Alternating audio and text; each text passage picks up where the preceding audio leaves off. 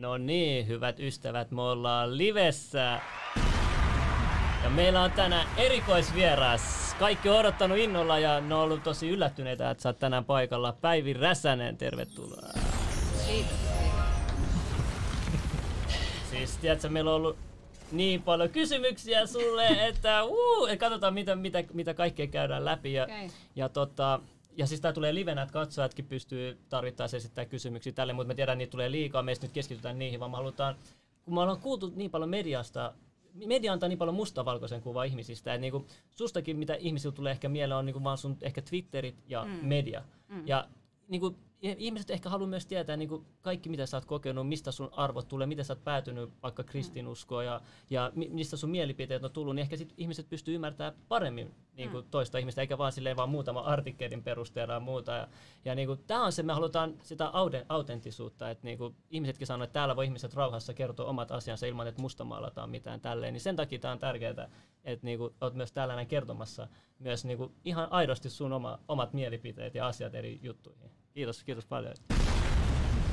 Joo, Onko tämä sopivalla etäisyydellä? joo, joo, se on sopivalla Et etäisyydellä. Mun ei tarvi olla tässä. Ei, Ei. ei tarvi olla tässä. Me, tota, mistä nyt aloittaisi? Siis, mä haluan ihan ekana tietää, että mitä sulle kuuluu tällä hetkellä, mitä sulle nyt tapahtuu sun ympärillä ja tälleen näin. No kiitos, ihan hyvää kuuluu ja tänään oli tosi kiva päivä, kun oli tämmöinen kesäinen päivä, että mä kävin itse asiassa ihan uimapuku päällä suppaamassa järvellä, että, Okei. että ja 26. päivä syyskuuta ja näin lämmintä, että tosi, tosi kivaa. Mut ihan, ihan hyvä kuuluu. Joo, Tö, joo, töitä on aika paljon, eli eduskunnassa aika kiireistä. joo. Tuota, meillä on tuolla Riihimäen lähellä semmoinen kesämökki, missä me on melkein asuttu nyt. Niin sieltä tulin suoraan tänne. Että tänään oli yhdessä kuntavaaliseminaarissa aamulla, mutta joo. sitten oli ihan kiva tulla tänne. Kiva, joo. Mutta se oli niinku uskomaton, että sä tulit julkisilla tälleen, niinku kuka muu vaan tavallinen ihminen. Sitten lehdessä aina kirjoitetaan, että kansanedustajat kulkee vaan taksilla ja tällaista. Joo, ei, kyllä mä tulin ihan junalla ja sitten metrolla ja sitten tuolla navigaattorin kanssa yritin tämän paikan etsiä, että kun mulla on niin huono suuntavaisto, että Joo, et aina. oli Mutta tota, ihan, ihan, kyllä mä julkisilla kuljen. kuljen. Mm. Miten se on muuttunut nyt tämän korona-aikana jul- julkiset liikenteet? O- onko se Oletko vielä samaa mieltä, kun jotkut on nyt ollut sille hetkonen, että ehkä mä tarvin oman auton, ehkä julkisuuden, julkisessa mm. liikenteessä ei ole kaikki ehkä. Mitä, mitä mieltä sä nyt tässä on ollut nämä maskirajoitukset julkisilla liikenteellä ja muuta? No siis kyllä mä oon noudattanut näitä maskirajoituksia, että kyllä mulla oli maski päässä tuolla sekä metrossa että, että junassa tullessa, mutta siis junassahan on tosi väljää, että siis mä, mä yleensä käytän näitä IC-junia, kun Riihimäeltä kul- kuljen Helsinkiin töihin, niin tänäänkin mä olin vaunussa, koko vaunussa ainoa matkustaja, et ei siellä kyllä korona paljon, paljon niin kuin vaaninut, että, että tuota, Siirrä Milas vähän sitä mikkiä Okei, okay, joo, joo, ei, ei mitään, ei mitään. joo. Okei, äh, nyt mä haluaisin tietää, vähän niin kuin sun tarinat, että miten sä päädyit itse, äh, esimerkiksi mitä tämä kristinusko on sulle tärkeä, mm. sun monet arvot, moraalit ja tämmöiset asiat tulee raamatusta, jos mä oon oikein ymmärtänyt. Joo. Ja tota, mä haluan tietää, jokaisella yleensä tarina, joku päässyt ihmeiden kautta uskoon, jotkut on vaan sitten kasvanut siihen, että minkälainen sun tarina siihen oli. Mua kiinnostaa itse aidosti tietää. Joo. Joo. Joo, no siis mun tarina alkaa kyllä jo niin kuin tosi kaukaa. Eli sieltä melkein 60 vuoden takaa. Niin kuin, mä asuin vankilan vieressä, eli Konnonsuon keskusvankila ihan lähimmässä talossa. Isä oli töissä vankilassa ja, ja ähm, täytyy sanoa, että ihan pyhäkoululla, missä kaikki kylän lapset siihen aikaan kävi, niin oli tos, tosi iso, iso vaikutus mun elämään. Kuuluuko tämä? Joo, joo, kuulu, kuulu, joo. Joo. Oli iso vaikutus sun Joo, niin tuota, äh, ehkä se niin kuin vankilaympäristö, mä vaan muistan ihan lapsesta saakka, että jollain tavalla aika syviä kysymyksiä joutuu pienestä pitäen pohtimaan, että et, et, et mitä varten jotkut ovat siellä kaltereiden takana. Äh, Siellä oli ihan nuoria poikiakin, tämmöisiä 15-vuotiaita, ja siihen aikaan ei ollut nuorisovankiloita, vaan, vaan niitä nuoria kavereita oli sielläkin. Ja, ja jollain lailla niin kuin nämä syyllisyyden ja rikoksen ja rangaistuksen kysymykset, nämä oli, nämä oli sellaisia, mitä, mitä mä pohdin. Ja, Äh, silloin jäi mieleen myös se, että siellä vankilassa myös tuli uskoon vankeja. Mä en ole itse mitenkään niin kuin erityisen uskonnollisesta kodista, että mun perhe oli ihan, ihan tämmöinen tavallinen jouluna käytiin kirkossa ja, ja iltarukoukset kyllä luettiin, mutta mitenkään sen aktiivisempia ei, ei oltu. Mutta, mutta siellä pyhäkoulussa mä kävin, joita piti, jota piti kaksi semmoista uskovaista miestä, jotka saattoi tulla ihan saappaat jalassa sieltä vankilasta. Muistan semmoinen sikalahoitaja tuli, tuli kesken työpäivän pitämään meille pyhäkoulua. Ja kyllä mulla niinku ihan jo pienenä lapsena, semmoisena muutaman vuoden ikäisenä, niin oli sellainen ajatus, että mä ajattelin, että, että minussa on kaikki tavallaan se synti ja pahuus, mitä, mitä että et mäkin voisin joku päivä olla tuolla vankilassa, ei sitä tiedä, vaikka vielä olisi, kun tässä on muutama, muutama, muutama rikosjuttu nyt justi niin? kuin vireillä. Että, mutta, tuota, niin kun, joo, mutta siellä niin kuin,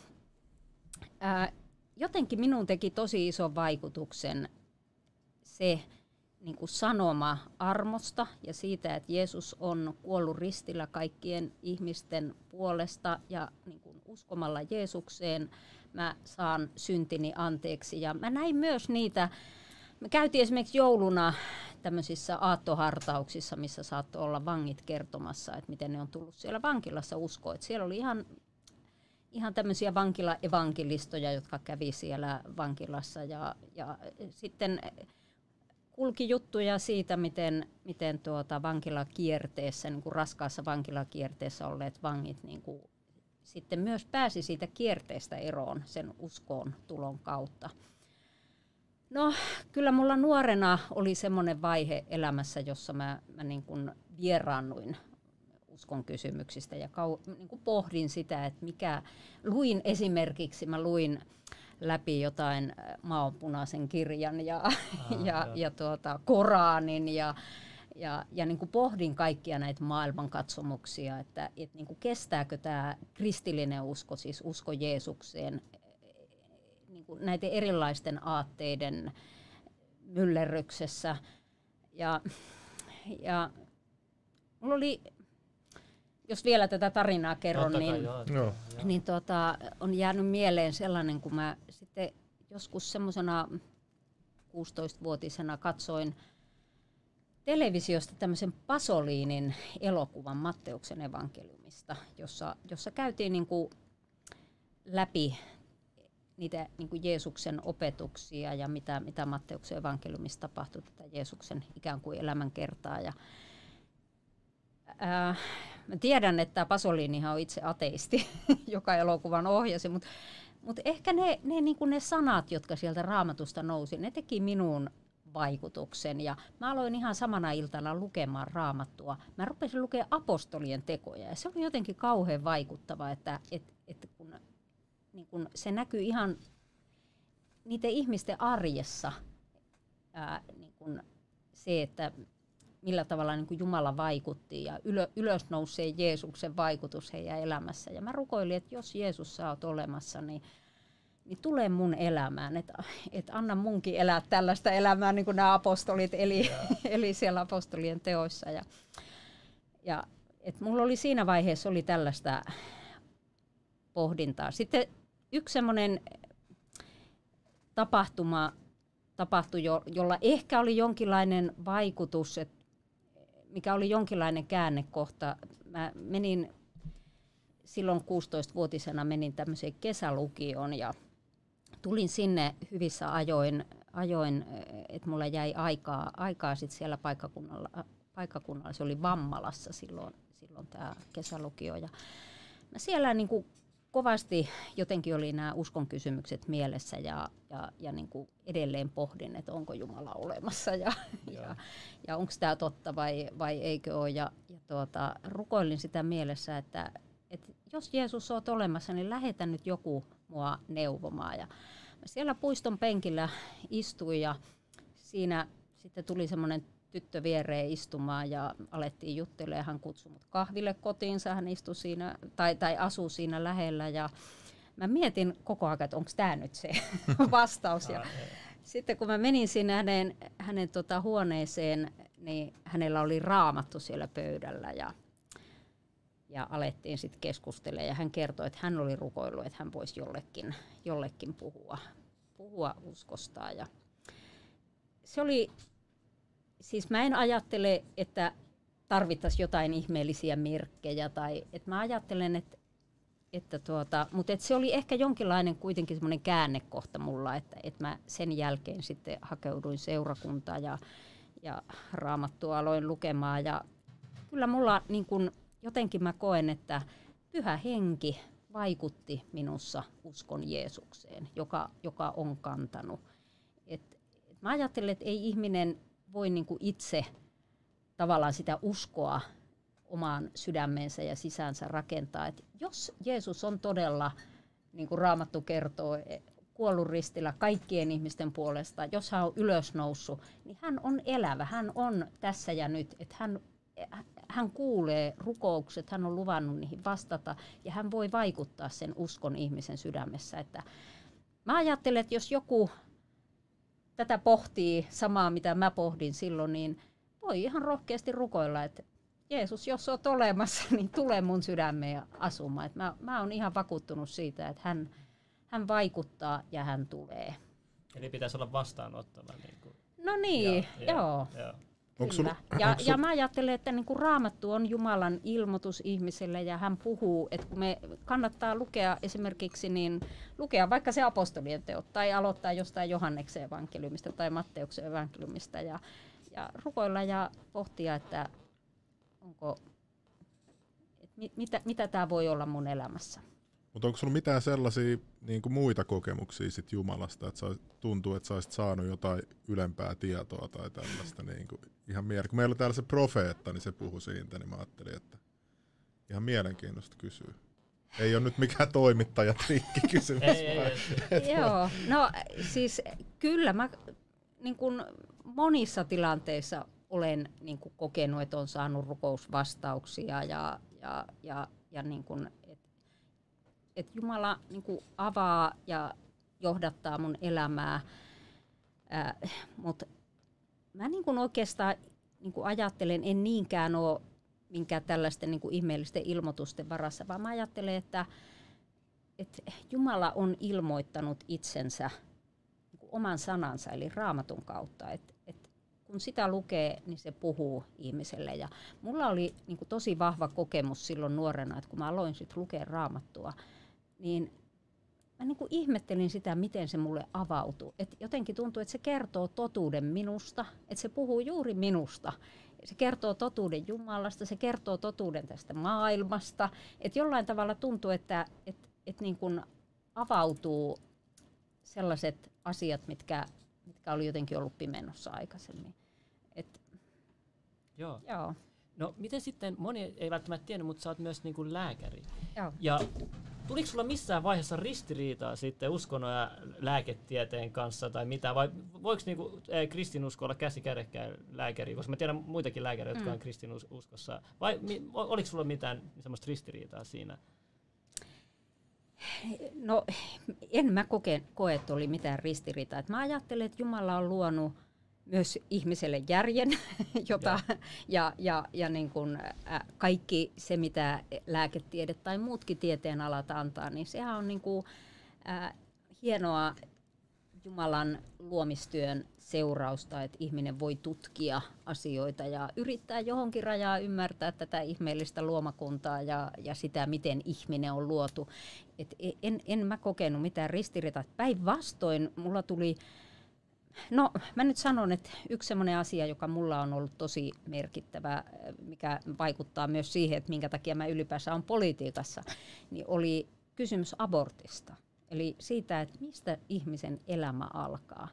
Ja jollain tavalla siinä vaiheessa, kun mä Joo, mä halusin, ah. mulla tuli tässä... Joo, meillä on se kysymys. Ah. Joo, ah, joo, okay. joo, mulla tuli sellainen vaan mieleen, että mä muistan, kun tota, mulla oli tuo avovaimo raskaana, oli se, mm. meillä oli joskus, joskus niin kuin 13 tai 14 viikon niin kuin jo ultraääni, mm. ja sä näit silloin jo, että siellä on, tiedätkö, heppu, tai siis mi, pieni mimmi, ja se siellä pyörii, ja nyt, nyt että halutaan pidentää tätä aborttia siihen 20 niin kuin viikkoon. Mä en, mä en niin pysty, mun mielestä se oli, nyt ne halusi luudella aloitteella pidentää tuon 20 viikkoa ton abortin, niin, niin kyllä mulla niin tulee jo mieleen, että et, et, et niin kuin, että se on kuitenkin jo elävä se. Mm. se et, et kun puhutaan aina jostain solumöykystä, niin onhan se niin kuin ekoilviikoilla solumöykky, mutta sitten kun sä itse niin koet sen, niin en mä mm. kokenut, että se on solumöykky, kun me mentiin sinne mm. katsomaan. Et mi, millä perusteella niin kuin, mi, tätä ollaan nyt ajamassa, mä en mm. oikein ymmärtänyt. Tiedätkö tästä mitään tästä kansalaisaloitteesta? Tiedän, okay. aika paljon.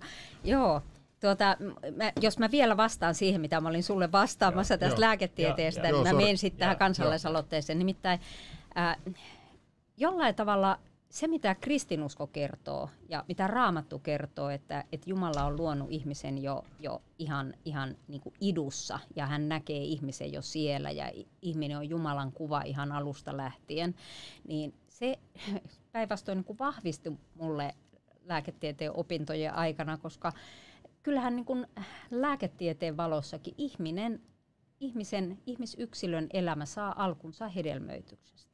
Et sen jälkeen, kun munasolu ja siittiösolu on yhtynyt ja, ja, ja syntyy tämä uusi, uusi ihmisyksilö, ei ole mitään sellaista rajaa, jossa voisi sanoa, että no nyt tästä tuli ihminen, vaan se ihmisen kehitys tapahtuu sitten ihan semmoisena saumattomana jatkumona aina sinne syntymään saakka. Ja kun sanoit tuon aikarajan 20 viikkoa, niin itse asiassa meillä tällä hetkellä on, on niin kuin laki sellainen, että, että se niin kuin normaali raja on 12, mikä on niin kuin lääkärin, ikään kuin lääkärin luvalla, mutta sitten tälläkin hetkellä jo ää, niin kuin terveydenhuollon viranomaisen luvalla saa tehdä 20 raskausviikkoon saakka.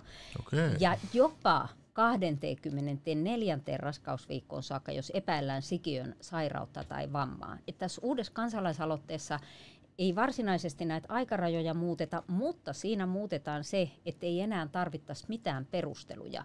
Eli ei tarvitsisi keskustella lääkärin kanssa, ei tarvitsisi niin kuin mitään ikään kuin sosiaalista perustelua abortille, vaan nainen voisi sen saada ihan vain ilmoittamalla, että mä haluan abortin. Ja, ja tuota, sä oot ihan oikeassa siinä, että jos ajatellaan vaikka tämmöistä, no ajatellaan vaikka jo pienempääkin, ei, ei edes 12 viikosta, vaan muutama viikon ikäistä, niin siellä jo sydän sykkii, siellä, siellä lapsi tekee kuperkeikkoja, sillä on sormet ja varpaat ja, ja imee peukaloa ja, ja, ja tuota, on vaan niin kuin tosi pienikokoinen, että, että mä en niin kuin pysty näkemään mitään muuta johdonmukaista rajaa kuin sen, sen hedelmöityshetken. Et sen, jälkeen, sen jälkeen on kysymys niin kuin oikeasti ihmisestä ja, ja ihmisen elämän lopettamisesta. Ja, joo.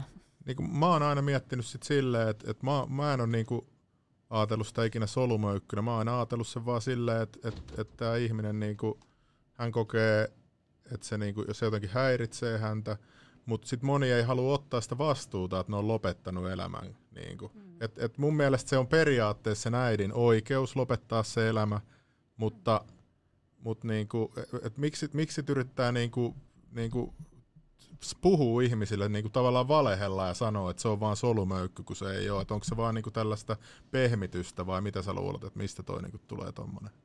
No, kyllä mä luulen, että se on, on sitä pehmitystä, että, että mä jopa muistan sen ajan, olin, olin semmoinen 10-11-vuotias tyttö, kun tätä aborttilakia säädettiin ja muistan, että luin itsekin Helsingin Sanomista juttua, jossa aborttilakia perusteltiin sillä, että, että sitä verrattiin, että se on niin kuin umpilisäkkeen kaltainen niin mä muistan jonkun Joo. Niin, ja, ja tuota, et, että niinku, et se on vaan niinku kudosta ja osa, osa äidin kehoa, mutta eihän se ole. Että et, et, tällä sikiöllä, joka äidin kohdussa kehittyy, on ihan omat perintötekijänsä, eh, oma, ja, ja hän on jo niinku pieni, pieni yksilö siellä, siellä kohdussa, että, mutta et mä luulen, että sitä, se syy, minkä takia sitä ei, ei niin kuin, mitä varten tavallaan ei rohjeta rohjata niin kuin sitä ihan totuutta kertoa, niin on se, että niin kuin ajatellaan tai pelätään, että sit syyllistetään, syyllistetään naisia, jotka, jotka tekee abortteja. Mutta mun mielestä se on sillä lailla olisi kyllä tärkeä, koska monet kokee sit jälke, jälkikäteen äh, niin kuin katumusta ja jotkut, jotkut saattaa niin kuin, saada ihan mielenterveysongelmia abortin jälkeen, että kun, kun niin kuin tajuaa tavallaan, että mistä, mistä on kysymys. Että kyllä, kyllä se niin kuin mun mielestä olisi tärkeää, tärkeää tietää, että mistä on kysymys. Niin kyllä mäkin itse, kun olen käynyt terapiassa, niin sitten on aina miettinyt, nuoren, nuorempa miettiä, että no ei toi nyt hirveän kauheat ollut, jos, jos kävi niin jotain traumaattista. Mutta sitten sen tajuu jälkeenpäin. Ja nyt sitä on niin kuin, että et niin kuin mä ajattelen, että jos, jos, sit jos sä niin kuin tuut vaikka uskoon myöhemmin ja sä tajuut, mitä sä oot niin kuin periaatteessa, eikö se kristityille ole tosi tärkeä tämä aborttikysymys, niin mä oon mm. käsittänyt. Mm. No, et, kyllä se on siinä mielessä, että, että niin kun Mut, mut, Sanotaan, että tämä älä tapa käsky, viides käsky on ihan keskeinen käsky, että et, et se, mä ajattelen, että se koskee niin kuin kaikkia ihmisiä, että se koskee myös sitä kohdussa olevaa pientä lasta. Mutta tietysti kristitylle kaikkein tärkein on sanoma armosta ja anteeksi antamuksesta, ja mä ajattelen, että, että ne, jotka on, on abortin tehnyt tai jotenkin ollut osallisena siihen, niin kristinuskollahan on valtava ihana se sanoma, että saa uskoa kaikki, kaikki synnit anteeksi Jeesuksen sovitustyön tähden. Hän on ristillä kärsinyt rangaistuksen tästäkin niin kuin rikoksesta näitä pieniä, pieniä vauvoja vastaan. Oletko kuullut ollenkaan siitä, mitä Amerikassa tapahtui? Että siellähän ne abortit annettiin johonkin ihan älyttömille viikoille, ja sitten siellä on myyty niitä vauvojen tota, kaikkea sisäelimiä ja raajoja, ja et siinä oli sellainen piilokameradokumentti, niin siinä oli, ne, ne oli, olisi jopa niinku sellaisesta, mikä elää vielä semmoinen niinku, niin tuoretta jotain sisäelimiä niinku keräsi niistä jollekin niinku lääkeyhtiöille. Että onko Suomessa mitään tollasta toimintaa, tiedätkö? Että? No, mä tiedän, että tällaista on. Eli, on, eli että, siis en, ei, ei Suomessa, vaan Aa, siis okay. maailmalla. Joo, okay. Tiedän, että maailmalla on, mutta mulla ei ole tietoa, että Suomessa Joo. olisi tällaista tapahtunut. Mutta että sitä, sitä niin kuin, äh, näiden abortoitujen sikiöiden elimiä on käytetty jopa kosmetiikkaan ja, wow. ja johonkin todellakin lä- lä- lääke, lääketeollisuuden tarpeisiin, mikä on, on mun mielestä epäeettistä.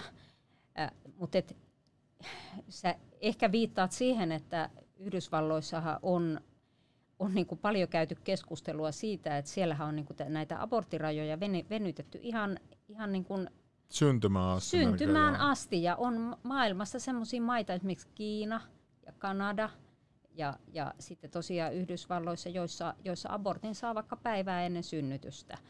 Ja sitten se, mikä, mikä mun mielestä vaatisi täällä meillä Suomessa keskustelua, mä oon yrittänyt sitä herätellä, mutta se ei ole oikein noussut. Mä luulen, että siinä se tietynlainen kollektiivinen syyllisyys estää sen nousemisen, mutta jospa se nyt tämän lähetyksen jälkeen nousisi. Nimittäin tota, ää, meillä, niin kuin mä sanoin, niin tämä ylin aborttiraja on 24 raskausviikkoa. Ja se aikanaan säädettiin tämä 24 ää, sitä varten, että silloin se niin kuin sitä nuoremmat sikiöt eivät voineet niin kuin keskosena syntyessään jäädä äidin kohdun ulkopuolella eloon. Ää, mutta tämä kesko, ää, niin kuin, tämä elinkelpoisuusraja on laskenut. Eli meillä jo tämmöisiä 22 raskausviikolla syntyviä pieniä keskosia syntyviä. pystytään Oho. pitämään hengissä. Ja, ja ihan, ihan, he, he jäävät jopa ihan terveeksi tämmöisiä 22 tai 23 raskausviikolla syntyneitä. Mutta meillä samanikäisiä lapsia abortoidaan esimerkiksi Downin syndrooma diagnoosin tai epäilyn perusteella. Ja näitä ei ole ihan vähän, siis niitä oli esimerkiksi pari vuotta sitten, niitä oli melkein 90 vuodessa. Ja se tarkoittaa käytännössä sitä, että, että tämmöinen lapsi ää, niin kuin tämmöisessä myöhäisessä raskauden keskeytyksessä synnytetään, eli synnytys käynnistetään, eli lapsi saattaa elää muutamia minuutteja, joskus jopa pari tuntia tämän niin kuin synnytyksen jälkeen, ja sitten se vain jätetään kuolemaan. Ja, ja tuota, nämä, on sellaisia tilanteita, että nämä on ollut tosi traumaattisia joillekin esimerkiksi kätilöille, jotka on joutunut näihin tilanteisiin. Mä tiedän pari sellaista kätilöä, jotka on lopettanut koko työskentely sen takia, että, että ne on kokenut sen niin epäeettisenä. Mutta et, tässä on mun mielestä kysymys jo, että ajattelipa abortista mitä tahansa, niin tässä on kysymys siitä, että, että niin kuin samanikäisiä lapsia pidetään keskoskaapissa ja samanikäisiä jätetään tietoisesti kuolemaan, koska heidät on niin kuin päätetty, päätetty abortoida. Ja siinä on niin kuin kysymys myös lapsen oikeuksista. Ja tätä tapahtuu Suomessa. Siis meillä on se ylin aborttiraja 24 raskausviikkoa tälläkin hetkellä, mikä on yli siis raskauden puolen välin. Tämä on älytöntä kyllä, en tiedä mitä sanot. En mäkään tiedä. Joo, mutta sanotaan, kun sanotaan, että naisella on vapaus tehdä mitä haluaa ja tälleen, mm. niin, niin onko naisen oikeus tärkeämpi vai lapsen oikeus? Mm. Kumpi oikeus menee No mä ajattelen, että molemmilla on oikeudet, että siis molemmat on arvokkaita ihmisiä, näin, näin mä ajattelen. Ja, ja, ja mä ymmärrän kyllä sen, että, että naiset voi olla vaikeissa elämäntilanteissa ja, ja niin kuin ymmärrän sen, miksi hakeudutaan sitten raskauden keskeytykseen tai, tai niin kuin toivotaan, että tämä tulisi ikään kuin tekemättömäksi tämä, tämä, tämä lapsi. Mutta, mutta mun mielestä ää, ää, niin kuin tämän lapsen elämän kustannuksella ei pitäisi kenenkään oikeuksia ajaa. Eli niin kuin ihmisen oikeus elämään on kuitenkin aina se kaikkein tärkein oikeus. Ja jos on vastakkain naisen ää, ikään kuin sosiaaliset oikeudet, vaikkapa se, että hän, hänellä on opinnot kesken tai, tai tuota, parisuhde kariutunut, mitkä on, mä ymmärrän, että ne, on ne voi olla tosi vaikeita tilanteita, niin ei kuitenkaan sillä perusteella mun mielestä pitäisi niin toisen ihmisen elämää lopettaa. Mä kunnioitan niitä naisia, jotka on päätynyt esimerkiksi sellaiseen ratkaisuun, että ne on antanut lapsen adoptoitavaksi. Et jos kokee, että ei pysty itse vaikka yksi huoltajana pitämään huolta lapsesta, niin voi antaa lapsen adoptoitavaksi. Ja niitähän riittää ilmeisesti. Ja meillä on, siis meillä on paljon näitä lapsettomia pareja, jotka todella toivois, toivois lasta. Että että toivoisin, että se, se yleistyisi. Ja tietysti sitten niin kuin vaikeassa elämäntilanteessa olevat naiset tar- tarvitsisi monenlaista tukea ja apua. Et en, en, en mä niin kuin ajattele, että se pelkällä abortin kieltämisellä e, e, niin kuin ratkeaisi tämä ongelma, vaan, vaan siinä, siinä tarvittaisiin monenlaisia tukitoimia. Ja ehkä myös sitä niin kuin keskustelua, koska kyllä mä pelkään, että moni ajautuu tähän ratkaisuun tavallaan tietämättä riittävän hyvin, että mitä siinä tapahtuu. Ihan niin kuin, niin kuin sä sanoit, että, että tavallaan, että jos puhutaan vain solumöykystä, niin mitä, niin. mitä sanatermi media käyttää yleensä näistä? Käyttääkö ne, ei nyt varmaan solumöykkyä käytä, mutta käyttääkö semmoista inhimillistä termiä näistä vai käyttääkö se niinku, en ei meilläkään mitään tietoa. Mutta on mielenkiintoista kuulla su, sulta, koska tiedätkö, miehinä aina se on vähän erilaista puhua näistä, niin se on hyvä, kun on nainen ja vielä lääkäri, mm. joka kertoo omat mielipiteensä näistä asioista. Et, et, nyt te tiedätte jotain vähän lisää tästä abortti, aborttijutuista sekä Suomessa että maailmanlaajuisesti. Mm. Mutta joo, vielä on vaikka kuinka paljon kaiken lista kysymyksiä. Tota, mä katsoin ennen kuin tulit tänne, se oli tota, pieni po, äh, podcast tehnyt etänä, missä, oli, tota, missä mainittiin tämä Tuure Poelius case ja sitten homojen oikeuksista ja mm. niitä tälle, niin mä haluan niin paljon kertaa, mutta mä haluan, että vähän käydään, käydään niitä läpi. Mulla on tässä tota, äh, lista kaikenlaisia kysymyksiä, no, mutta mut, tota, mä haluaisin kysyä ihan, ihan niin kuin, vaikka tässä järjestyksessä esimerkiksi tuosta äh, lapsen tasapainosta, että niin kuin sanotaan, että, että niin kuin että et on kaksi naista tai kaksi miestä kasvattaa ja sitten, että et sanotaan hyvä ympäristö lapsella, että olisi mies ja nainen, joka kasvattaa lapsen.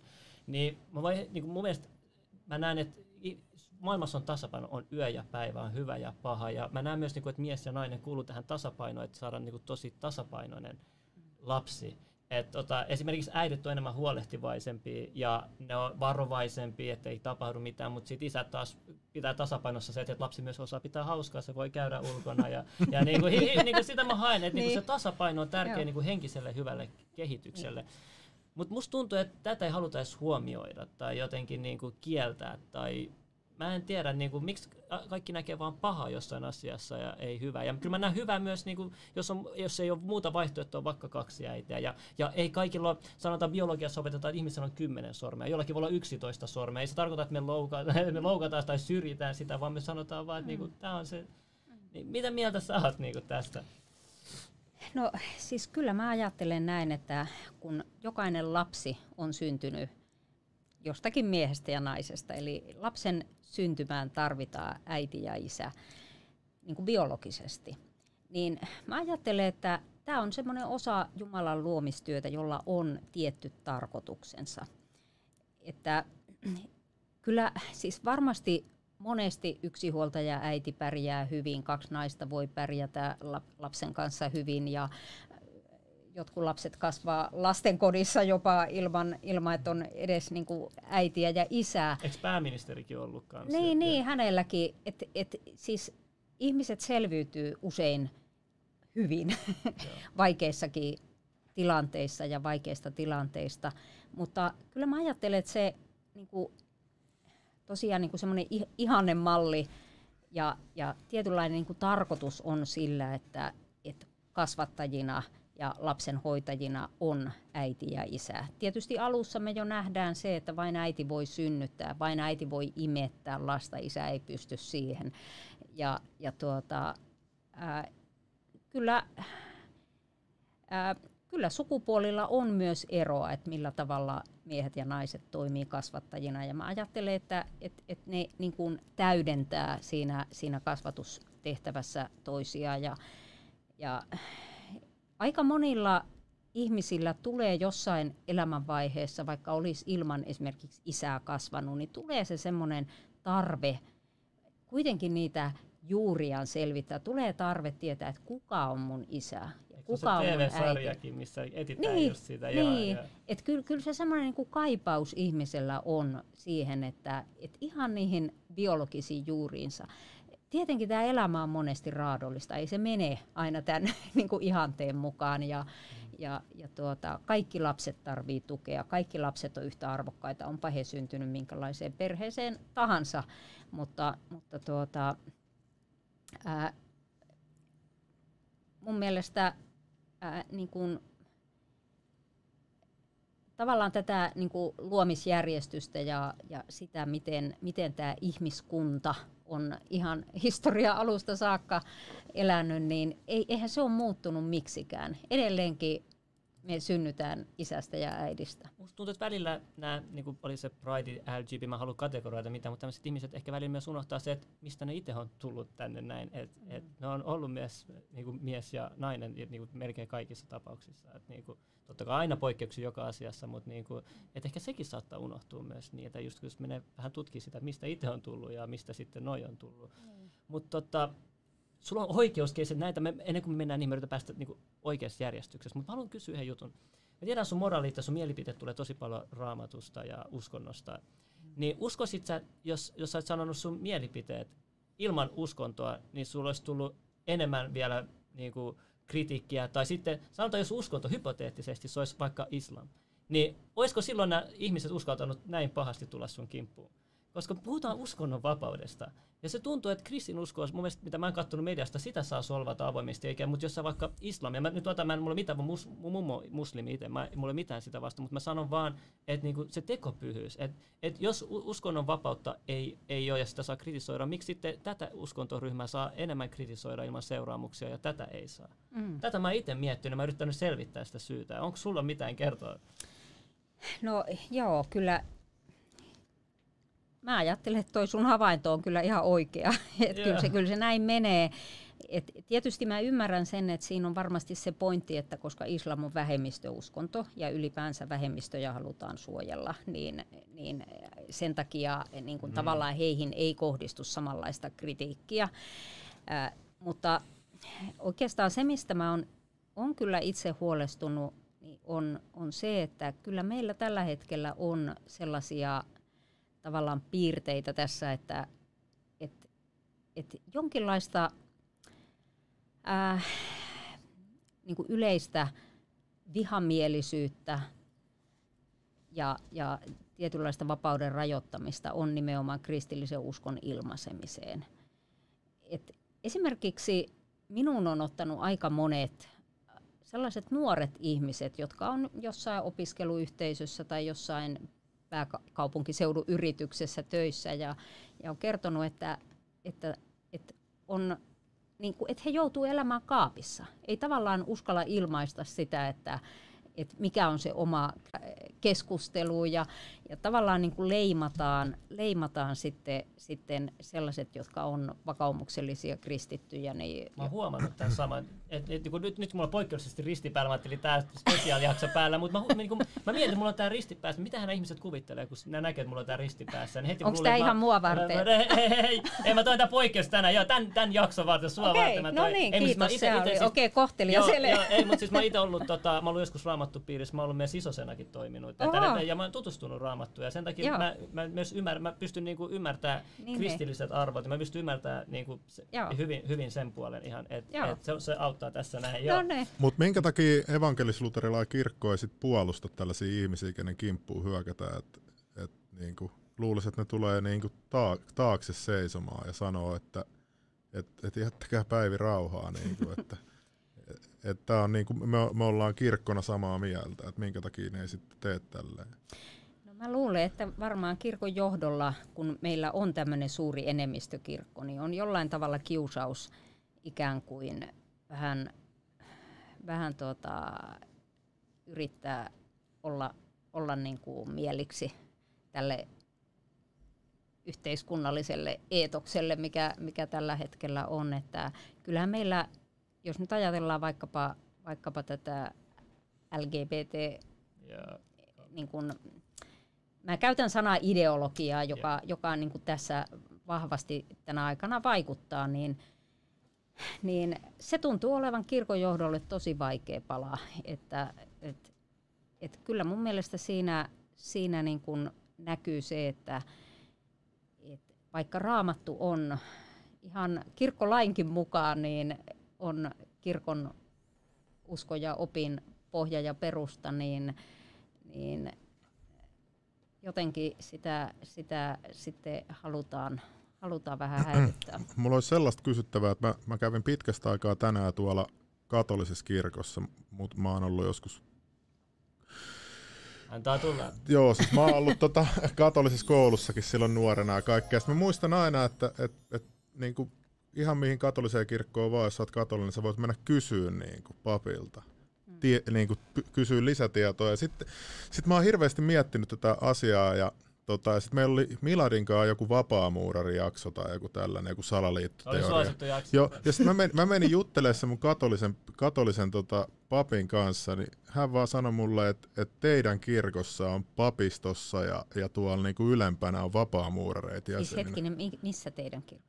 Siis evankelis-luterilaisessa kirkossa. Ah, joo. Et sä ole evankelis. Olen, joo. olen joo. Niin hän joo. sanoi, että, että siellä on, pa- että, että katoliseen kirkkoon vapaamuurilla ei ole mitään asiaa sinne papistoon tai mihinkä, mutta teidän kirkossa on, niin voiko tässä olla jotain risti, että, että nämä ajaa siellä jotain omaa agendaa tai jotain tällaista sitten?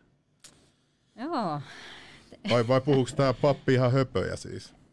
No siis mä, mä en ole nyt vapaamuurarijärjestön asiantuntija, en ihan uskalla siitä, mutta niin kuin, niin, kyllä, kysyn... kyllä mulla on se käsitys, että meillä, meillä on osa papeista siihen kuulunut. Ja onhan se, onhan se kyllä aika outo seura, että et hienoa kuulla, jos katolisen kirkon papit eivät ole. Joo, mä olin halunnut se leuka tippu lattiaa, kun se rupesi vaan puhumaan mulle vapaa. Kun mä oon tottunut, että ne on Miladilla jossain salaliittojaksoissa, niin mä oon, ai jaa, tällaista tietoa. Mutta mut sen mä muistin vaan lapsuudesta. Mä en ole niinku vuosia ja vuosia käynyt kirkolla ja hattu kouras menin sinne, okay. niin se pappi, pappi tuli just sattumalta samalla sisään. Niin kuin, no niin. Mä en tiedä. Johdatettiin. Hän, hänellä oli aikaa jutella sun kanssa. Joo, joo, että se ei ollut messuun tänään siellä, että huomenna vasta. Niin. Meinaatko mennä? Mä en tiedä, ehkä mä menen. Ehkä mä menen.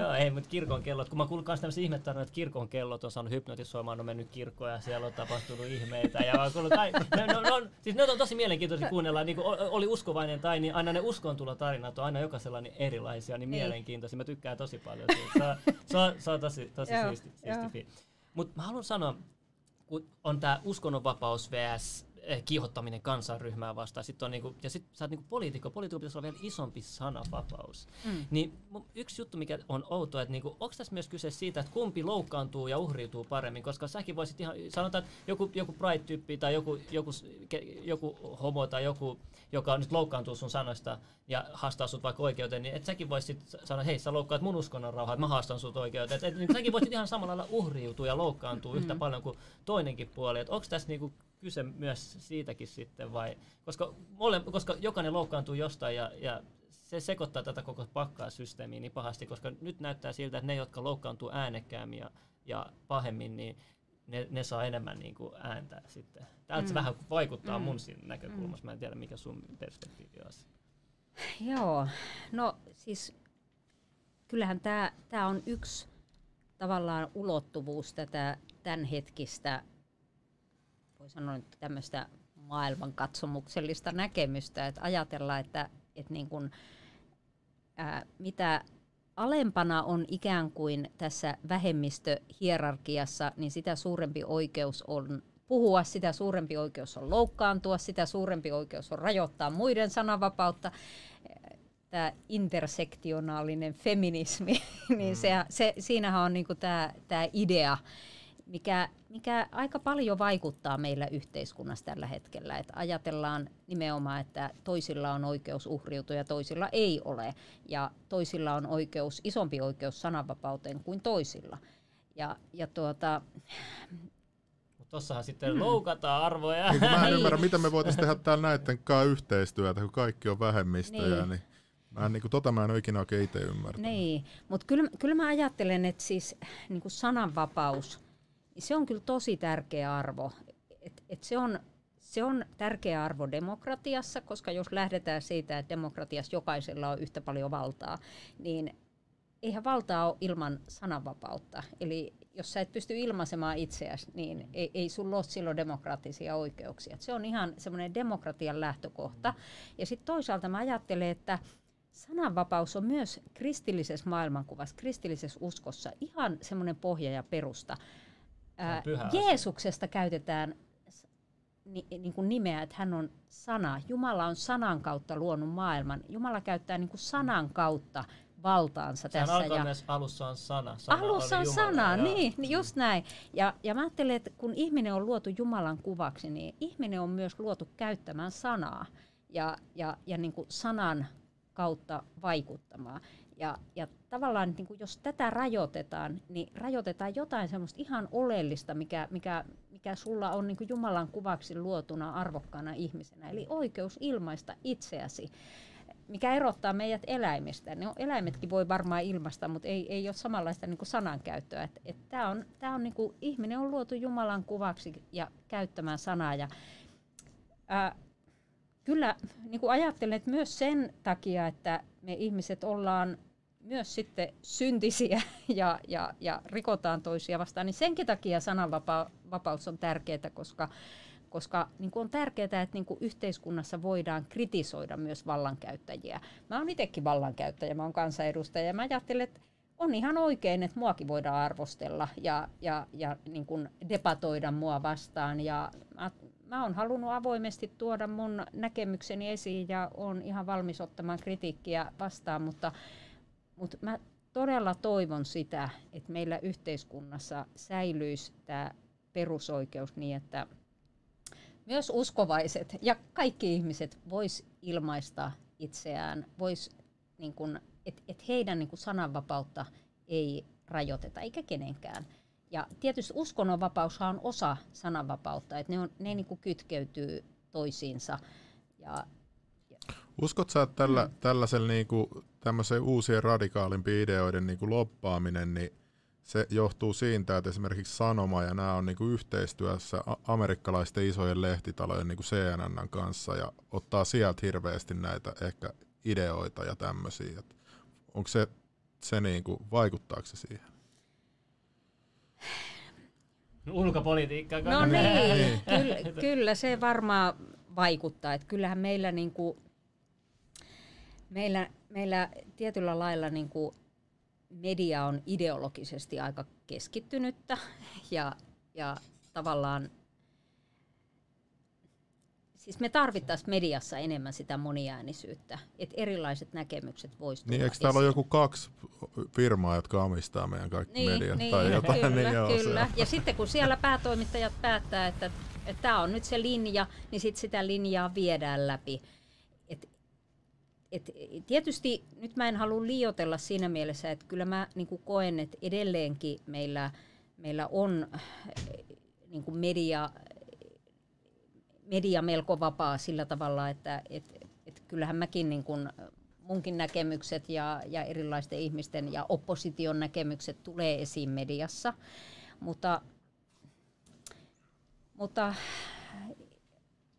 ehkä sitten suodatettuna sen tietyn linjan ja, ja, ja, ja tietynlaisten niin kuin näkemysten kautta, että aika herkästi käy sit niin, että leimataan – Toi näkemys on mm. hyvä, kun tuossa, mä muistan että myös Twitterissä laitat artikkeli, missä dosentti Eskola sanoi, että erilaisten näkemysten sietäminen on sitä toleranssia, jota arvoliberaali jälkikristillinen yhteiskunta tarvitsee. Että se niinku, et, et, siis et, eri, et, et, et, et, erilaiset näkemyksiä pitäisi just sietää sitten. Et, mm. et mä en tiedä, miksei sit niin. siedetä. Et, ja sitten jos ajattelee sananvapautta, niin eihän sananvapautta tarvita, jos me kaikki ollaan samaa mieltä. että mm. et ei sitä silloin tarvita. Sananvapauttahan tarvitaan nimenomaan silloin, jos sanotaan jotakin sellaista, mikä ärsyttää tai mikä, mikä saattaa jopa loukata tai mikä saattaa niin kuin, häiritä joitakin ihmisiä. Että, et silloin tarvitaan sananvapautta. Ja me, kun me eletään nyt tässä moniarvoisessa yhteiskunnassa, että, että meillä on erilaisia maailmankatsomuksia, erilaisia näkemyksiä, niin siinä mielessä on, on tosi hyvä. Ja tosi hienoa, että teillä on tämä tämmöinen podcast, joo, just sana takia, on vapaa. Joo, sana on vapaa ja livenä ei näkee, me sensuroida mitään. Tää. No niin. Ja yksi juttu mä haluan kysyä, tuntuuko sinut välillä, että, että sanojen taakse saatetaan piilottaa, että kun tiedät, puhutaan paljon ihmisoikeuksista, että, että sä loukkaat mun ihmisoikeuksia, mä en halua loukkaa kenenkään ihmisoikeuksia, mutta mitä sen alle oikeasti piilottaa, koska kun Tuure sano, se laittoi se viesti sulle, että sananvapaus ei ole peruste hyökätä ihmisoikeuksia vastaan, eikä ihmisoikeudet ole mielipideasioita. Mutta mikä sitten on ihmisoikeus? Mä, mä otan ihan räikeä esimerkki, vaan että mä haluan tietää, että niinku, mikä se on, koska mä saan nyt tällaisen käsityksen, että jos mä pitäisin itseni karhuna, ja joku sanoo, että se ei ole normaalia tai jotain, niin onko se mun ihmisoikeuksien loukkaaminen? Mm onko se sitten ihmisoikeuksien loukkaaminen? Mm. Et, niinku, voinko mä sitten käyttää tota myös it, itteekin varten? Niinku, et, niinku, niin, ne, niinku, mä, mä oon itse miettinyt, että niinku, mitä, mitä sen ihmisoikeuden niin, missä se taas... raja menee vai? Niinku? Niin, tai mikä, mitä, se, mitä, mitä kaikkea sisältää ihmisoikeus ja mitä, mitä kaikkea se voi piilottaa sen sisälle sitten? Mm. Niinku. Tuo on kyllä tosi hyvä, hyvä kysymys ja tosi hyvä pointti, että meillähän on niinku todella vahvana tällä hetkellä semmoinen niinku, tavallaan identiteettipolitiikka, että ajatellaan, että et, et, et niin kuin jokainen voi niin kuin ikään kuin itse muovata ja rakentaa sen oman identiteettinsä ja, ja se niin kuin siitä keskusteleminen olisi sitten jollain tavalla niin kuin jo loukkaavaa, että, että, että no jos ajatellaan ihmisoikeuksia, niin mä ajattelen, että, että ihan keskeinen ihmisoikeus on se, että, että ihmisellä on oikeus elää. Hänellä on oikeus mm oikeus äh, ilmasta itseään. Sananvapaus on keskeinen ihmisoikeus. Ja, ja siis kyllähän meillä niin kuin erilaisissa ihmisoikeuksien julistuksissa on näitä niin kuin ihmisoikeuksia, mutta, mutta, mutta niin kuin, mutta ne oli tärkeimmät ihmisoikeudet, eli, niin, su, eli elää, elää ja sitten sanoa mitä no, haluaa periaatteessa. Joo. No, sana kyllä. on tärkeä, alussa on sana, kyllä. niin? Joo, joo, joo.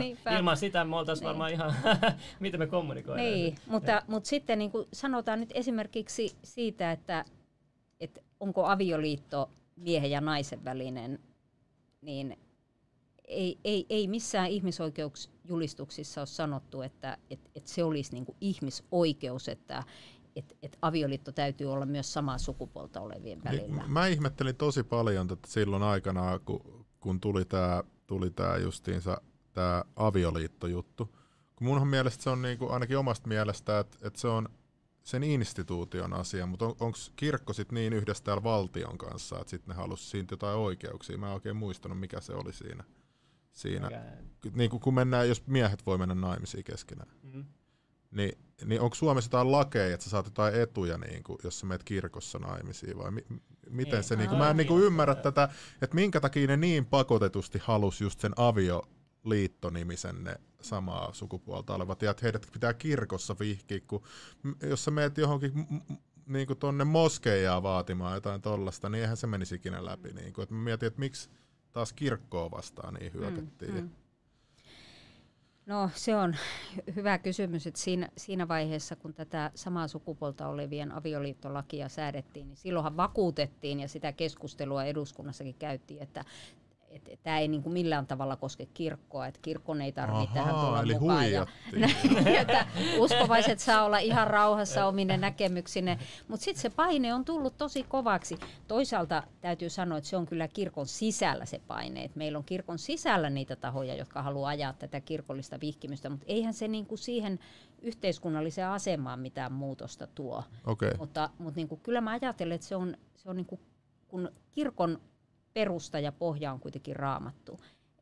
Eli kirkko, äh, kirkon oppi ja kirkon usko perustuu siihen, mitä raamatussa opetetaan. Ja raamatussa on hyvin selkeästi opetettu se, että, että avioliitto on miehen ja naisen välinen. Eli Jumala loi alussa ihmisen mieheksi ja naiseksi ja asetti avioliito heidän välille. Että, ja Jeesus vahvisti sen. Jeesus puhuu, puhuu siitä, että alussa luotiin ihminen mieheksi ja naiseksi. Ja, ja, ja samoin, samoin sitten niin kuin apostolit, esimerkiksi Paavali siellä roomalaiskirjeessä ja, ja, ja muissa kirjeissä puhutaan tästä miehen ja naisen välisestä avioliitosta, että, että, että sille ei kyllä niin kuin raamatusta löydy minkäänlaista pohjaa, että samaa sukupuolta olevia pareja vihittäisiin kirkossa.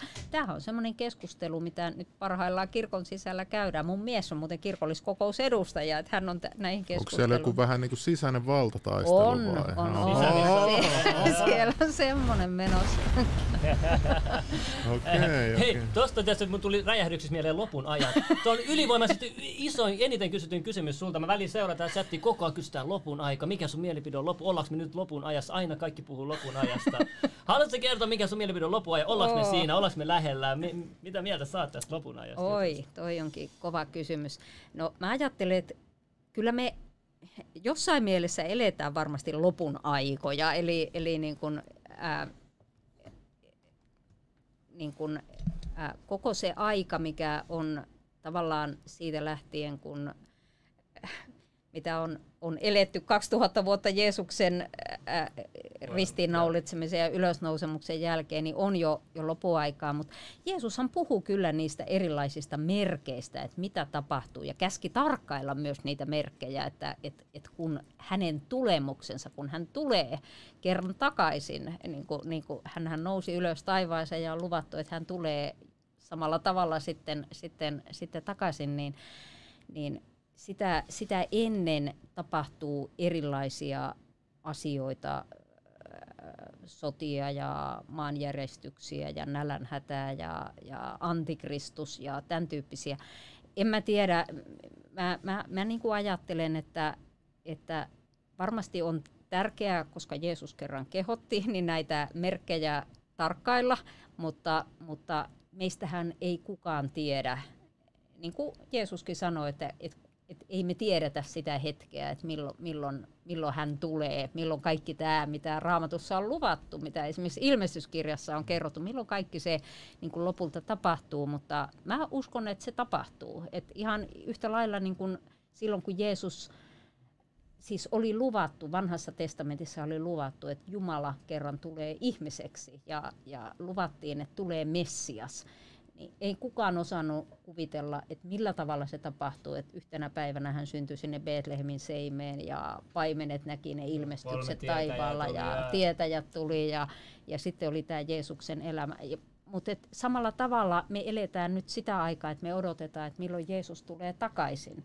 Ja, ja siitäkin on annettu joitakin vihjeitä, mutta, mutta mä uskon, että eräänä päivänä me nähdään tai jotkut näkee, kun hän tulee. Mutta haluaisitko elää siinä loppuun, kun kaikki odottaa sitä lopun aikaa, mutta jos siellä on kärsimystä, nälänhätää, niin haluaisitko oikeasti elää sitä lopun aikaa? niin kuin hippat, mitä mä haen, mutta kuitenkin jengi on niin uteliaat, että ne haluaisi kuitenkin olla siinä lopun ajan, mutta samaan aikaan ne haluaisi ehkä käydä sitä mu- muutosta just ennen lopun aikaa.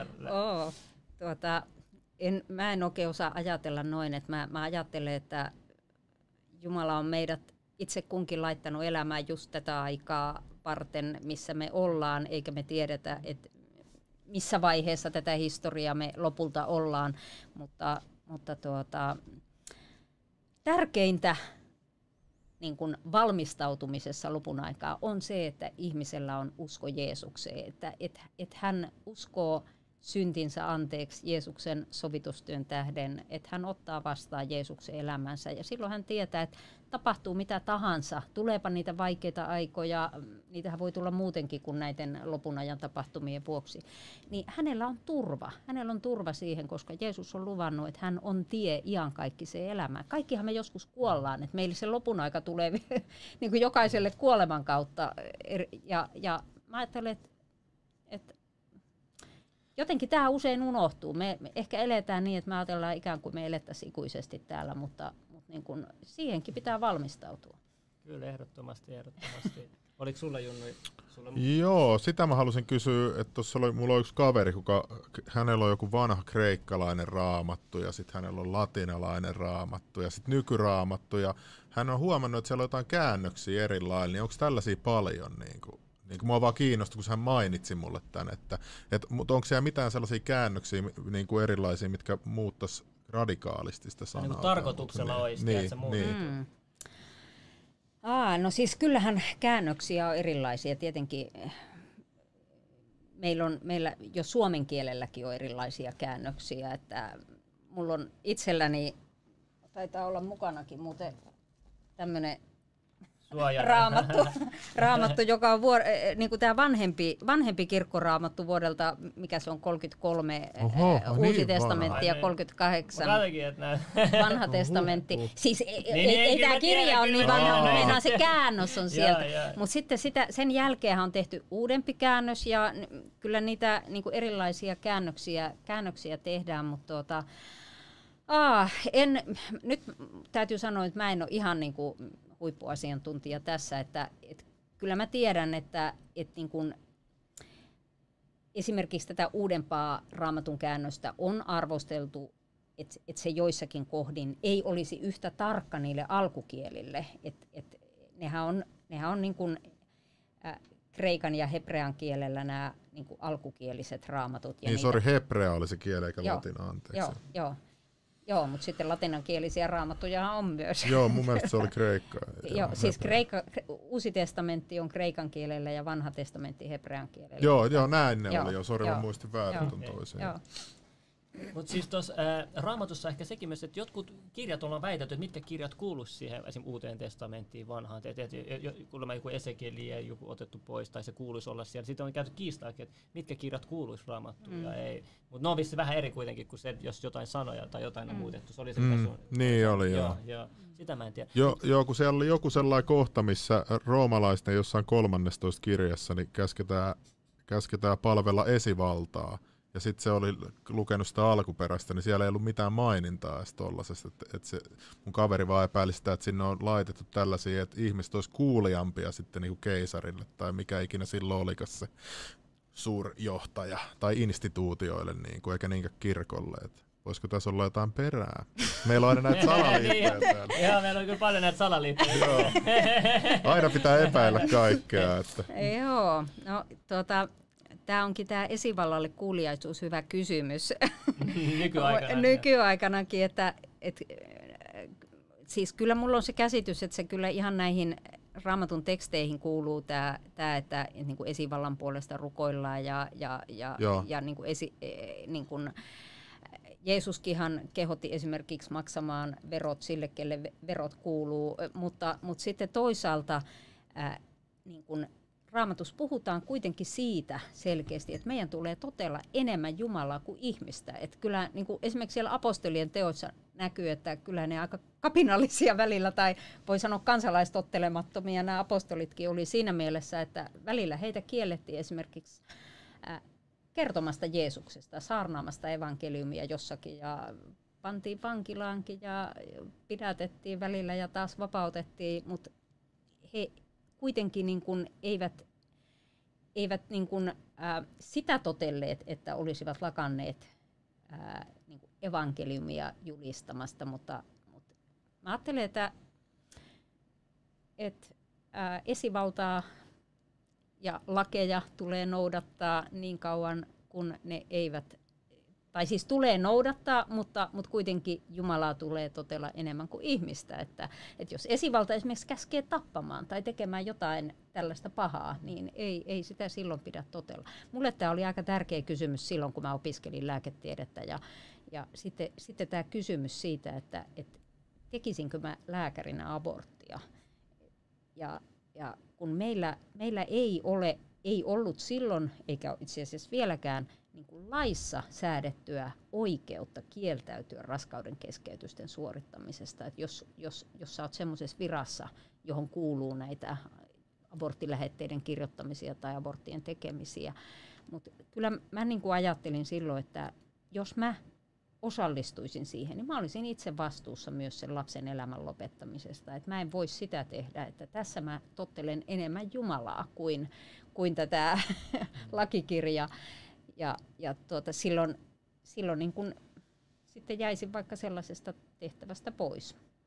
Joo. Sä oot valmis vähän niin kuin uhrautumaan no myös. No joo, kyllä mun mielestä niin kuin sitä pitää olla sit, sit vakaumuksestaan valmis maksamaan. maksamaan. Että, että ei, mutta mm. siis tiedätkö, ihmiset näkee paljon niin kuin nykyään varsinkin mediassa uskonnosta, tosiaan aina, aina se huono puoli näytetään, joo, tämä syrjii, tämä tekee tätä, mutta niitä hyviä puolia unohdetaan. Ja niin sitten myös näissä hengellisessä piirissä, että, on se, että uskonto rajaa maailmankatsomus tälle, mutta sitten samaan aikaan mä oon kuitenkin kuullut paljon, miten se on auttanut uskonto, että antaa jonkinlaisen niin kuin semmoisen moraalisen niin kuin esioppaa ja, niin kuin ta- tavallisille ihmisille. Ja mä oon nähnyt myös niin kuin rikolliset, miten niin kuin, niillä on vaikea just niin kuin saada anteeksi jostain niiden mm. teosta. Sanotaan, jos joku on tappanut jonkun, niin kenelle sä pyydät anteeksi? Että niin kuin, sit, sit, jollekin on henkinen tapa tehdä se, toi toiset ei pysty välttämättä, ja toi, toiselle se, se vaan on niin helppo, tiedätkö, niin kuin, sä, sä, hei, Jeesus antaa sun synnit anteeksi. Mm. Niin sit, sit niin kuin, se auttaa jo heti, niin kuin, olihan se yksi rikollinen, sitten on käyty paljon keskustelua siitä, siitä yhdestä rikollisesta, kun tuli mieleen, kun sä olit siellä vankilassa ollut se, joka tuli niin. uskoon. Varmaan tiedät, kuka mä muistan sen nimeä. Ah, se, se, joo, se NBK entinen. Tämä late jo. Joo, joo, late. Joo, joo. joo, joo, niin se on yksi esimerkki, mutta niin kuin ihmiset on sieltä, ei se vaan valehtelee. Oletko tavannut hänet muuten? No oon tavannut. Okay. Itse asiassa on, me ollaan oltu joskus samassa tilaisuudessa puhumassakin, että Oho.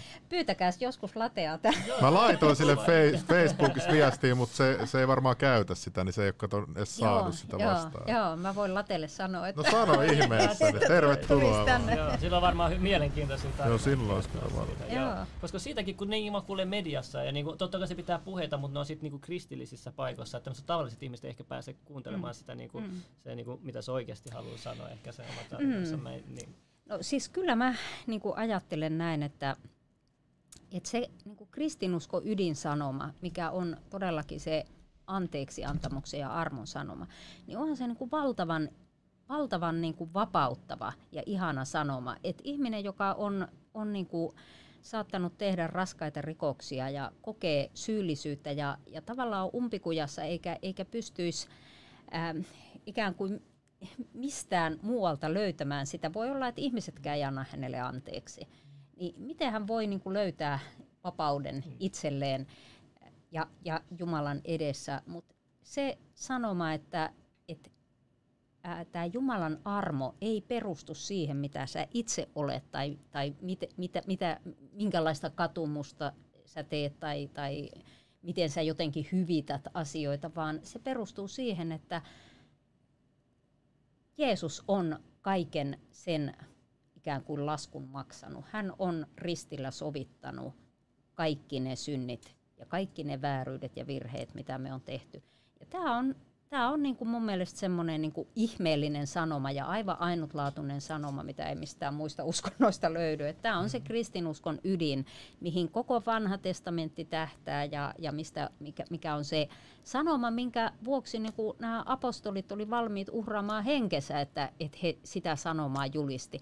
Ja tämä on mulle itselleni ollut niin kuin se uskon ydin. Et toisaalta mä niin kuin suren sitä, että, että jos meistä kristityistä – jotka ollaan julkisuudessa, niin jää se kuva, että, että ollaan vaan niin kuin tuomitsemassa ja antamassa erilaisia kieltoja ja rajoituksia. Sen mä muistan Päivi kieltää aina. kaiken. Joo, joo, joo, mä Et kun se ei ole kuitenkaan se ydinjuttu niin kuin kieltää jotain, vaan ydinjuttu on tämä armo ja anteeksi antamus. Mutta mitä mieltä sä tästä kieltomisesta, kun se, se varmaan tietoinen näistä, jos aina se kielletään kaikki. Musta tuntuu nykyään, että, sua paljon enemmän löytyy ihmisiä nyt, ketkä haluaa kieltää kaiken. Et, niin kuin, se on ehkä se vanha meme. Et, et, Niin. niin. Kuin, joo, et, niin kuin, et, Niin kun meilläkin oli jotain katsojia, niin sitten ne oli vaan, että et, et Päivi Räsänenhän on tosi järkevää, että et, niin kuin nykyään, että maailma on mennyt ihan ylös alas, että ne vihas kymmenen vuotta sitten ja nyt sitten alkaa olla, että Joo, Tämä on kiva kuulla. kiva kuulla. Mutta tota, mennään tähän, ennen kuin mennään tähän oikeusjuttuun, tää, koska se on tosi Joo. iso juttu, tärkeä. Mä haluan kysyä, kun i- täällä on, meillä on paljon ihmisiä, jotka haluaa tätä kysynyt kanssa, että mitä mieltä saat Trumpista? Siitä Trumpista. Joo, tuu vaan, sä vastaa siihen vaan. Se on vaan yleisesti vaan, mitä mieltä saat siitä? Oo, Niin tekeekö se, onko se oi. niinku, kun kristillisethän niinku Jenkessä ainakin nä- näyttäisi, että sillä on sen tuki, koska noi demokraatit on mennyt ihan oudoille teille siellä Jenkeissä. Mm, mm. Et niinku, mi- miten sä näet niinku kristilliset kannat, mi- mitä mieltä saat niinku Trumpista? Oh, nyt on kyllä paha kysymys. On vai, onko, onko, niin voidaan vetää Ei, kyllä, no kyllä mä voin no. yrittää tuohon vastata. Et, tää, niinku ylipäänsä tämä amerikkalainen politiikka on niin kärjistynyttä, kun siellä on, siellä on nämä kaksi tahoa, jotka taistelee keskenään ja mollaa toisia, että et siihen on niinku vähän vaikea jopa samaistua, mutta siellähän nyt sananvapaus kyllä toimii, ainakin näyttäisi toimivan, mutta, mutta tuota, niin kun, jos nyt ajatellaan kaikkia niitä Trumpin elämänvalintoja, niin eihän ne niin kuin kaikki ole ihan tämmöisiä kri- Niin, niin, kristillisen etiikan mukaisia ollut, mutta kyllä mä ajattelen, että hän on toisaalta niin kuin puolustanut monia mun mielestä tärkeitä asioita. Että esimerkiksi mulle on tärkeää ihmisen elämän pyhyyden puolustaminen ja kyllä siinä niin kuin Trump on enemmän ajanut kuin nämä demokraatit niin, niin tuota, tätä niin kuin esimerkiksi lapsen oikeutta elämään ja myös sitten tätä, tätä niin kuin, no jos mä nyt vielä menen tähän avioliittokäsitykseen, niin tavallaan kun meillä on hirveän voimakkaana tällä hetkellä semmoinen ajatus, että et ei ole niin kuin kahta sukupuolta, vaan on, on tämmöinen, Niin. niin. että sukupuoli on ihan joku jatkumo tai että jokainen voi valita, että onko mitään sukupuolta vai onko muun sukupuolin. Eihän tämä ole totta. Ei tämä ole totta, vaan niin kuin ihmiset on kerta kaikkiaan vaan miehiä tai naisia. Ja totta kai sit voi olla sitä hämmennystä sukupuolista. Mutta niin kuin esimerkiksi tässä suhteessa, niin kyllä niin kuin Trump on ollut selkeämmillä linjoilla kuin, kuin Niin, sitten nämä de- demokraatit. Että, et, Se on, Joo. mutta mitä mieltä sä oot tästä, äh, tota, kun sä oot lääkäri, mä haluan kysyä tätä, että rokotteista, koska kristinuskot silleen, että tästä tulee mikrosiru, tästä tulee niinku ro- rokotteet, mutta sä oot kuitenkin lääkäri, niin mitä mieltä sä näet sä rokotteet hyvänä pahana, mitä mieltä sä oot, sa, äh, saako itse valita, ottaako joku tietyn rokotteen vai? Joo, no siis en, tässä ää, mä näen, että tämmöinen niinku rokotevastaisuus, mitä, mitä, mitä niinku lietsotaan, niin kyllä se mun mielestä perustuu aika paljon semmoisiin semmoisiin niin virheellisiin uskomuksiin ja, ja, ja väittämiin, et esimerkiksi sitä, että jotain mikrosirua työnnettäisiin rokotteen kautta, niin ei sille ole kyllä mitään pohjaa eikä perustaa. Et, et ihan oikeasti. Mitä sä sanot, kun nyt on joku nanoteknologia, niin puhuu siitä, että on nano niin pieni, että me kukaan ei voi huomata sitä, ja nyt kun teknologia on kehittynyt No, niin paljon, nyt se olisi helpompi Siis huomata. ainakaan mulle ei ole mitään tietoa, että Niin, kukaan niin. tällaista suunnittelisi oikeasti. Että tietysti voisi se periaatteessa olla ehkä mahdollista, että, että, että jos joku niin kierro jutun keksisi, mm. mutta mut niin kun, jos ajatellaan rokotteita ylipäänsä, niin eihän mikään lääketieteellinen keksintö ole niin paljon saanut hyvinvointia ja terveyttä aikaan kuin rokotteet. Et, et niin kun, rokotteiden avulla on pystytty poistamaan monia niin todella pahoja sairauksia isorokosta lähtien ma- maailmasta ja, ja, ja tuota, niin, että kyllä mä niin kuin ihan lääkärinä näen, että, Niin, niin. mutta tietysti on tosi tärkeää se, että et, et näitä tutkitaan niin, että et, et, niin kuin rokotteiden nämä hyödyt ja, ja riskit niin kuin huolellisesti selvitetään, että eihän ne koskaan saa aiheuttaa enemmän haittaa kuin sitä, sitä terveyshyötyä. Ja sitten, sitten vielä mä oon sitä mieltä, että ei, en, en ole pakkorokotusten kannalla. Että kyllä mä ajattelen, että tässä niin kuin ihmisillä täytyy olla se valinnanvapaus, mutta kyllä mä niin kuin toivon, että esimerkiksi jos ajatellaan vaikka tuhkarokkoa, niin, niin mä, mä toivon, että ihmiset rokotuttaisiin lapsensa tuhkarokkoa vastaan – koska se voi olla hengenvaarallinen sairaus, sairaus esimerkiksi pienille vauvoille, että jos meillä ei ole riittävää laumasuojaa vaikkapa tuhkarokkoa vastaan, e, niin kuin mikä rokotteilla saadaan aikaiseksi, niin meillä saattaa vauvoja kuolla sen takia. Tai sitten semmoisia ihmisiä, jotka sairastaa vaikka syöpää ja joutuu käyttämään jotain, jotain tota sytostaattihoitoja. Että, et niillä tavallaan, mä ajattelen, että rokotteen tämmöisten hyviksi todettujen, suositeltujen rokotteiden ottaminen on lähimmäisen rakkautta siinä mielessä, että siinä suojellaan sitten niitä heikompia ihmisiä, jotka ei pysty esimerkiksi ottaa rokotteita. Okei, okei. Mm. Tuo oli hyvä, hyvä vastaus. Joo. Jedi, sä haluat, haluatko puheenvuoron ennen kuin mennään tota, tähän oikeus? Ja... Siis mulla itsellä on ja. asia siirtyy toiseen ja, ja pommit aina paikallaan, mutta Öö, nyt kun on viime aikoina ollut mediassa paljon tätä, että on ollut koulukiusaamista ja on ollut paljon tämä koulukiusaaminen esille ja itse asiassa mun entisessä ala-asteella tässä Kytepuiston koulussa niin tapahtui just viime aikoina tämä kaverin pikkuveljelle kävi tämä tapaus, missä sitten tota, nuori kaveri sitten hakattiin välitunnilla ja, ja tota, kaveri lähetti mulle nyt kysymyksen ja mä lupasin hänen puolesta kysyä, että tämä on ihan fiksu kysymys, että, että miten sun mielestä tota, tänä päivänä yleistyneen koulu, koulukiusaamisen pitäisi, niin kuin, millä tasolla siihen pitäisi reagoida tai puuttua sitten niin kuin, ihan tuommoisella poliittisella tasolla tai hmm. niin kuin, silleen se. Tosi hyvä kysymys. Tosi hyvä kysymys, että terveisiä sinne kaverille. Jerkille terkut.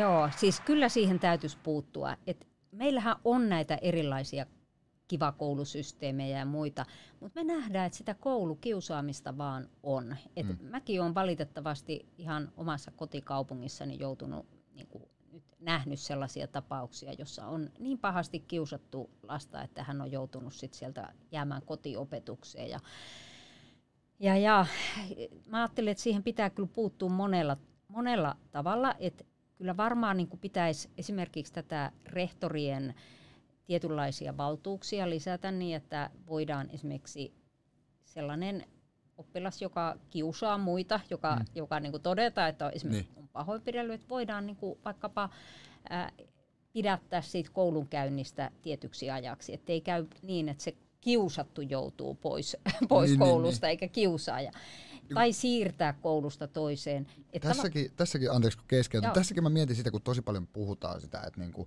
jos on koulukiusattuja, että ei koulukiusatun tarvitsisi vaihtaa sitä mm. koulua. Ja kuitenkin muistan oma, omasta nuoruudesta ja on nähnyt niin kuin paljon, paljonkin sivusta, että kun monesti tämä kiusaaminen ei koskaan tapahdu niin kuin, että yks, yks, yksilökohtaisesti, vaan monesti se on se, että niin kuin on niin kuin isompi porukka tai on, mm. on jonkun, joku nuorisoporukka. Niin mä oon miettinyt tätä sitten, kun aina kauheasti sanotaan sitä, että niin kuin kiusaajan pitäisi saada muutettua vaihtuu kouluun ja pitäisi vaihtaa, mutta miten sitten, kun esimerkiksi otetaan tämmöinen tilanne, että kiusaaja vaihtaa kouluun, mutta sitten sinne jää se loppuporukka, niin mm. t- t- mä mietin sitä monesti, että niinku, monet ei ajattele sitä, että sinne jää kuitenkin vielä niitä ihmisiä. Niin.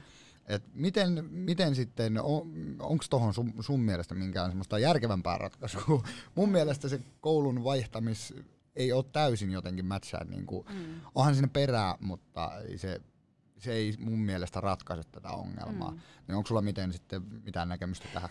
No kyllä se varmasti vaatii siellä koulussa ammattitaitoa opettajilta ja rehtorilta, että et, et niin jos tämmöinen todetaan ja sitten se, voi sanoa niin se, joka nyt on ollut se päällimmäinen kiusaaja mm. siirretä, mm. siirrettäisiin toiseen paikkaan, niin se, että saataisiin sitten, sitten niin kuin nämä muutkin ymmärtämään, ymmärtämään se tilanne, että et kyllä, kyllä mä uskon, että jos siihen, siihen niin kuin jämäkämin pystyttäisiin puuttumaan, niin sillä saattaisi olla vaikutuksensa eh, sitten näiden muidenkin kannalta, että pystyttäisiin ikään kuin sen noidankehä katkaisemaan.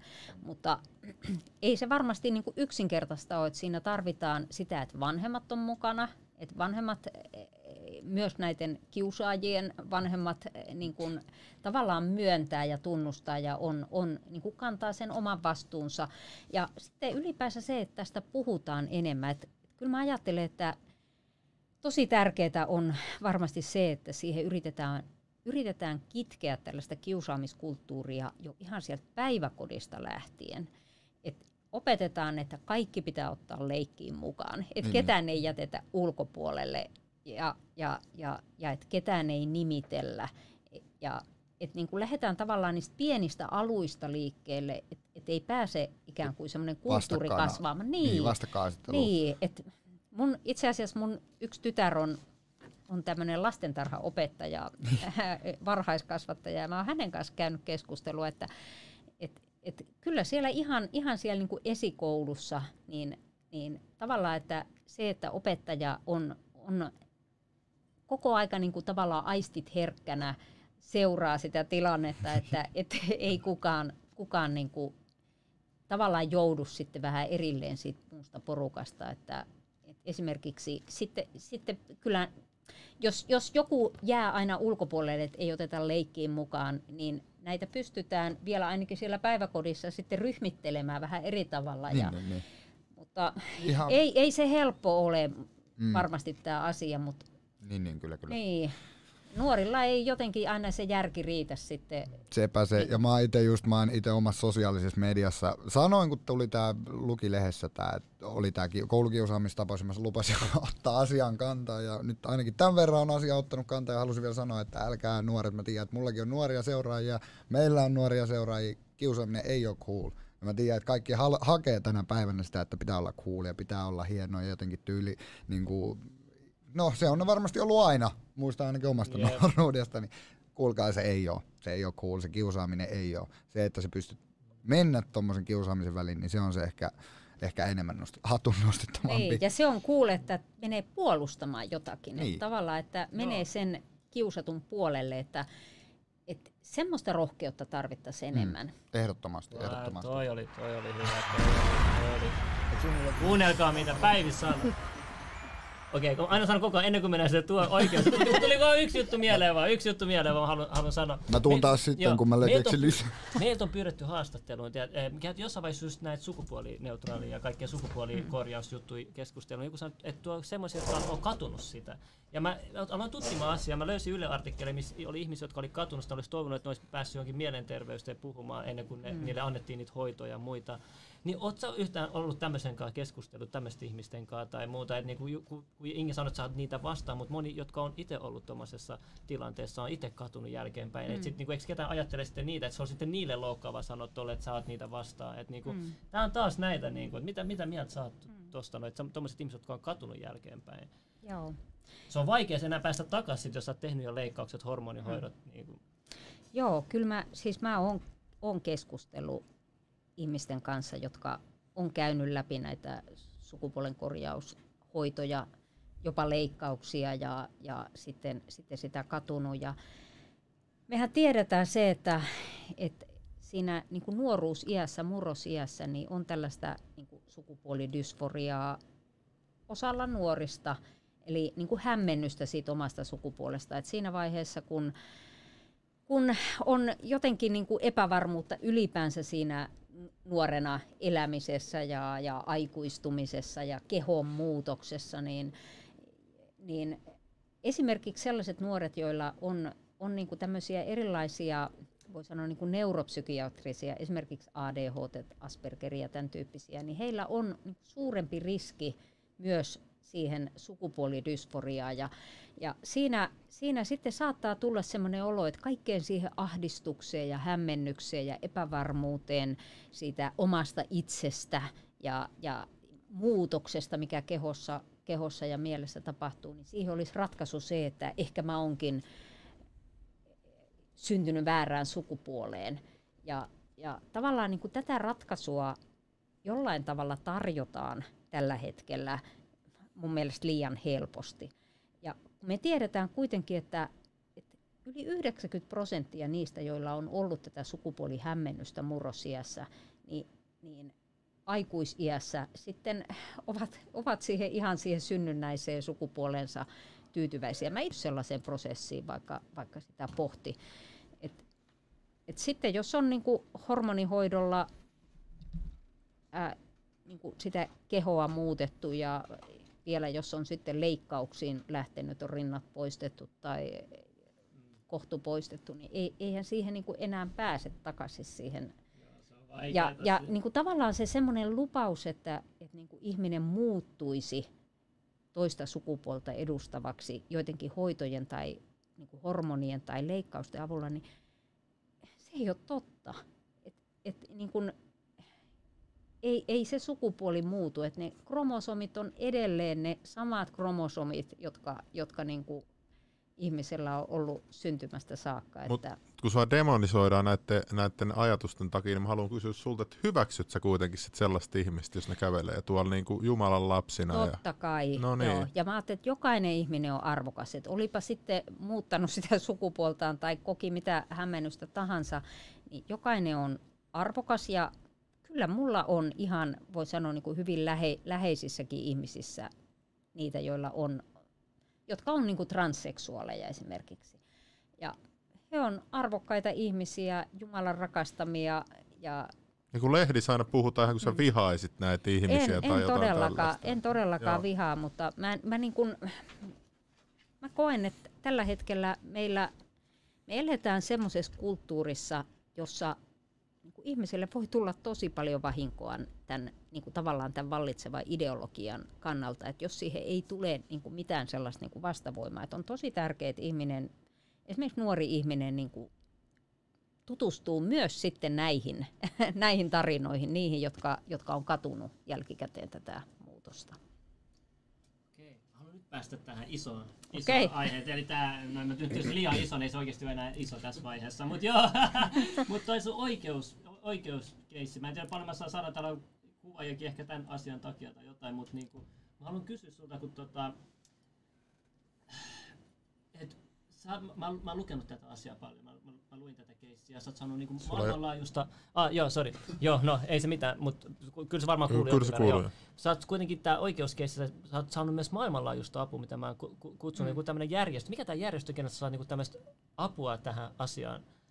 Mikä se nimi oli? Se on tuota tämmöinen kuin ADF, se on tämmöinen kuin Alliance Defending Freedom, joka, joka on tällainen voi sanoa niin kuin kristilliseltä arvopohjalta toimiva sana- ja uskonnonvapautta puolustava järjestö, jo, oikeastaan niin kuin lakimiesverkosto, jotka on, niillä on erilaisia keissejä ympäri maailmaa juuri näissä, voi sanoa niin kuin uskon vaino- ja sananvapausvainotapauksissa, että, ja he olivat todella kiinnostuneita myös tästä tapauksesta, että koska tämä tilanne, joka, joka meillä nyt niin kuin mun kohdalla on, niin on, on sillä tavalla ää, Euroopan tasolla ja, ja oikeastaan koko, koko läntisen maailman tasolla kiinnostava ja, ja oikeastaan niin kuin, vähän niin kuin ennakkotapauksen luontoinen,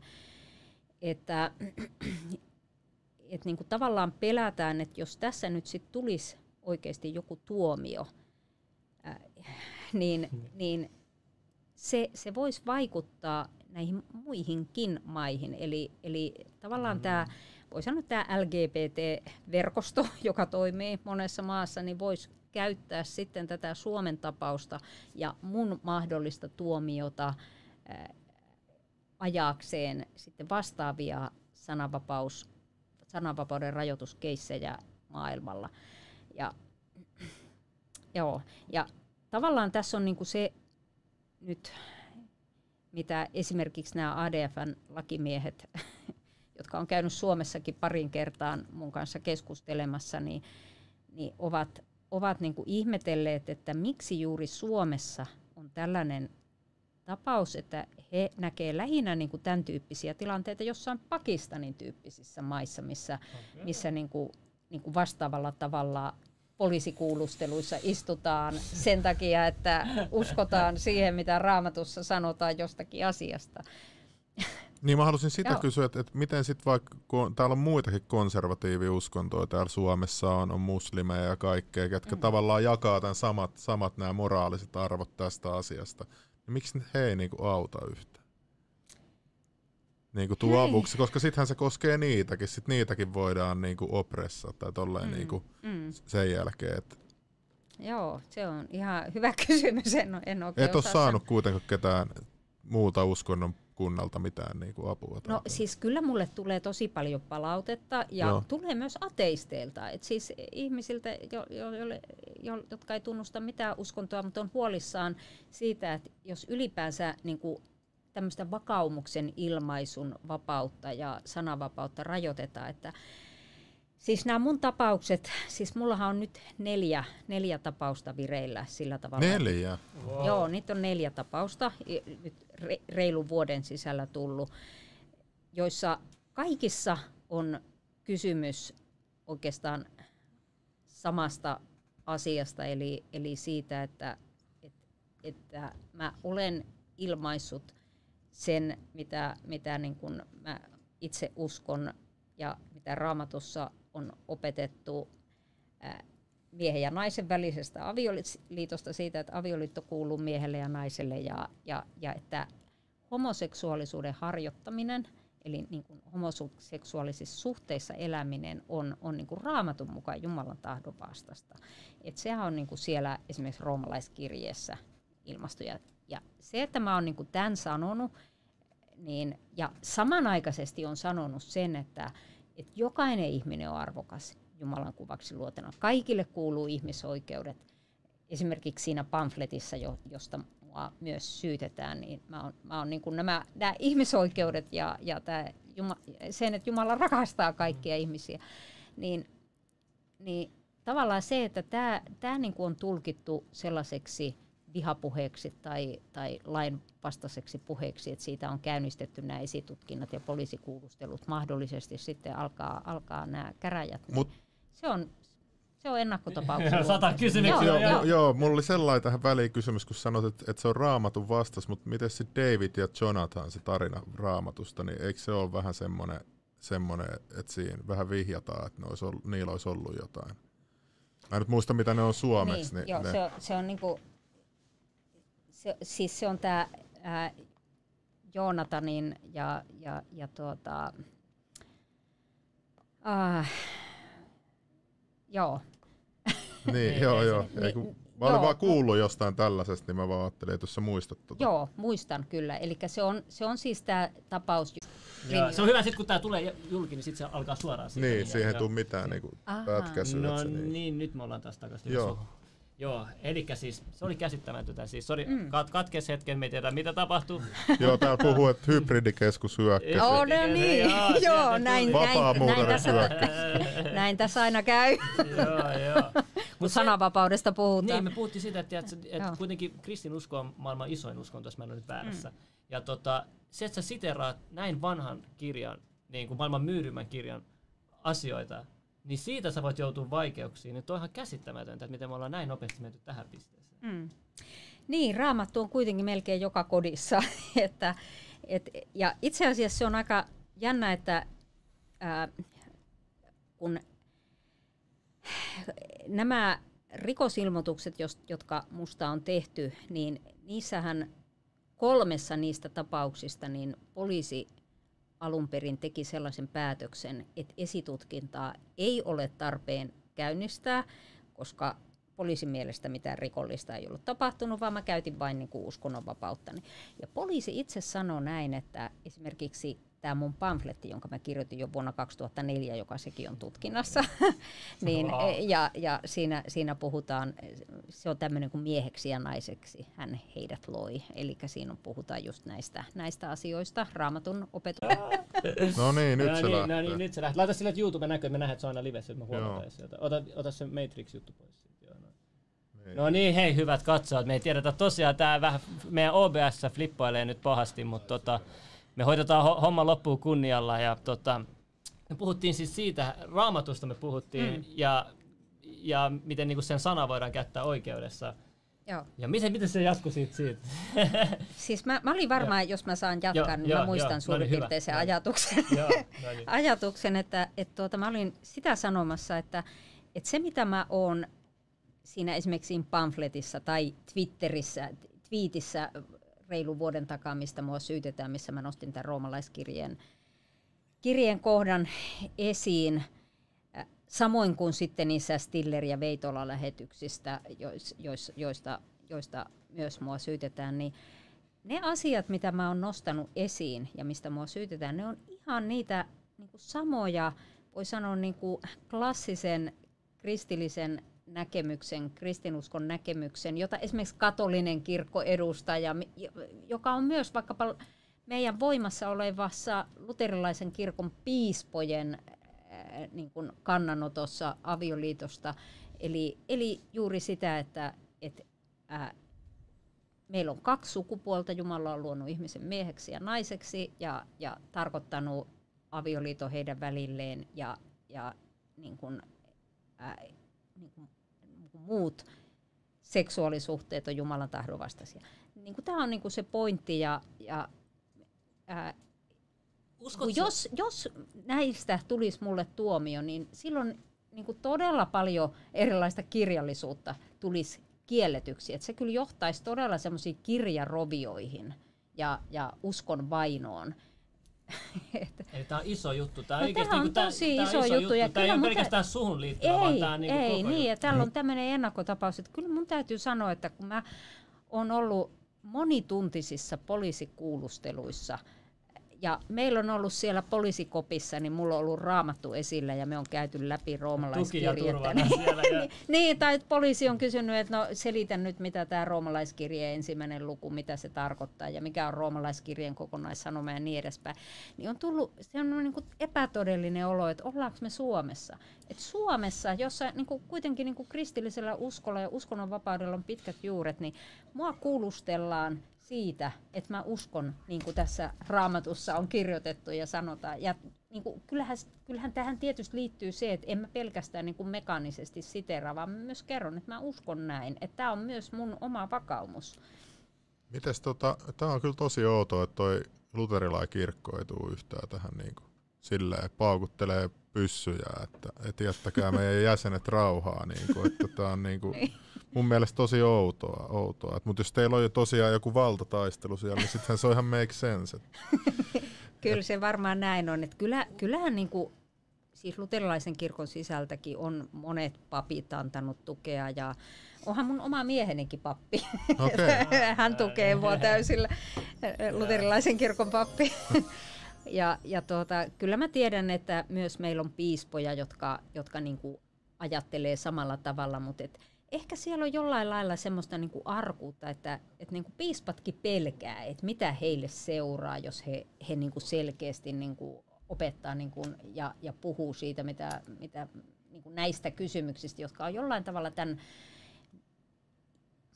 tämän ideologian vastaista, mikä meillä nyt on vallalla.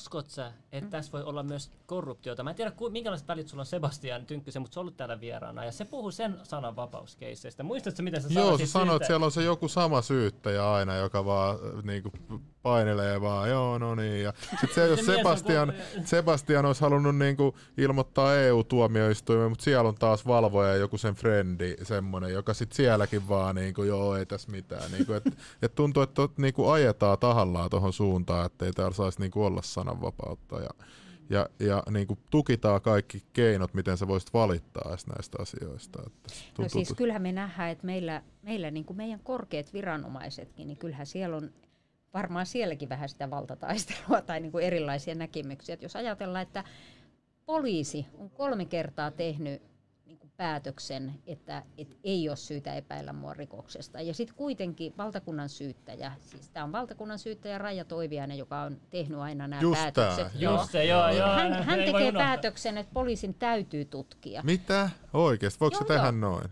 Voi tehdä. Siis hän on tehnyt, vaikka poliisi ensiksi on tehnyt selvityksen ja ihan monisivuiset päätökset, jossa on käyty mun pamfletit tarkkaan niin kuin sana sanalta läpi, niin niin että et ei, ole, ei, ei ole aihetta epäillä No no, rikosta, niin sitten, sitten valtakunnan syyttäjä on tehnyt päätöksen, että poliisin on käynnistettävä esitutkinta ja tämä on, on niin kuin Mutta keneltä hän sit ottaa käskyjä No, vastaan? hän, hän, no se, on, se onkin hyvä kysymys, mutta siis hänellä on hyvin itsenäinen asema.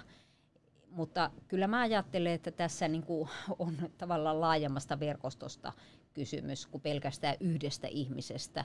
Mutta Oh, näin tutkitaan tämä juttu kyllä, No no tämä niin. erikoisjakso tässä. joo, joo, joo. joo, siinä onkin teillä tutkimista. Oh, siellä- Niin. Käy kaikille auto-onnettomuus, kun alkaa tutkimaan. Rekka törmää kotiin. Joo. Joo. Hikihatus nauretaan. Joo. Joo, huh. Ai, ai, joo, ei, ei mitään, joo, oliks vielä jotain? No niin, joo. Että, mutta että,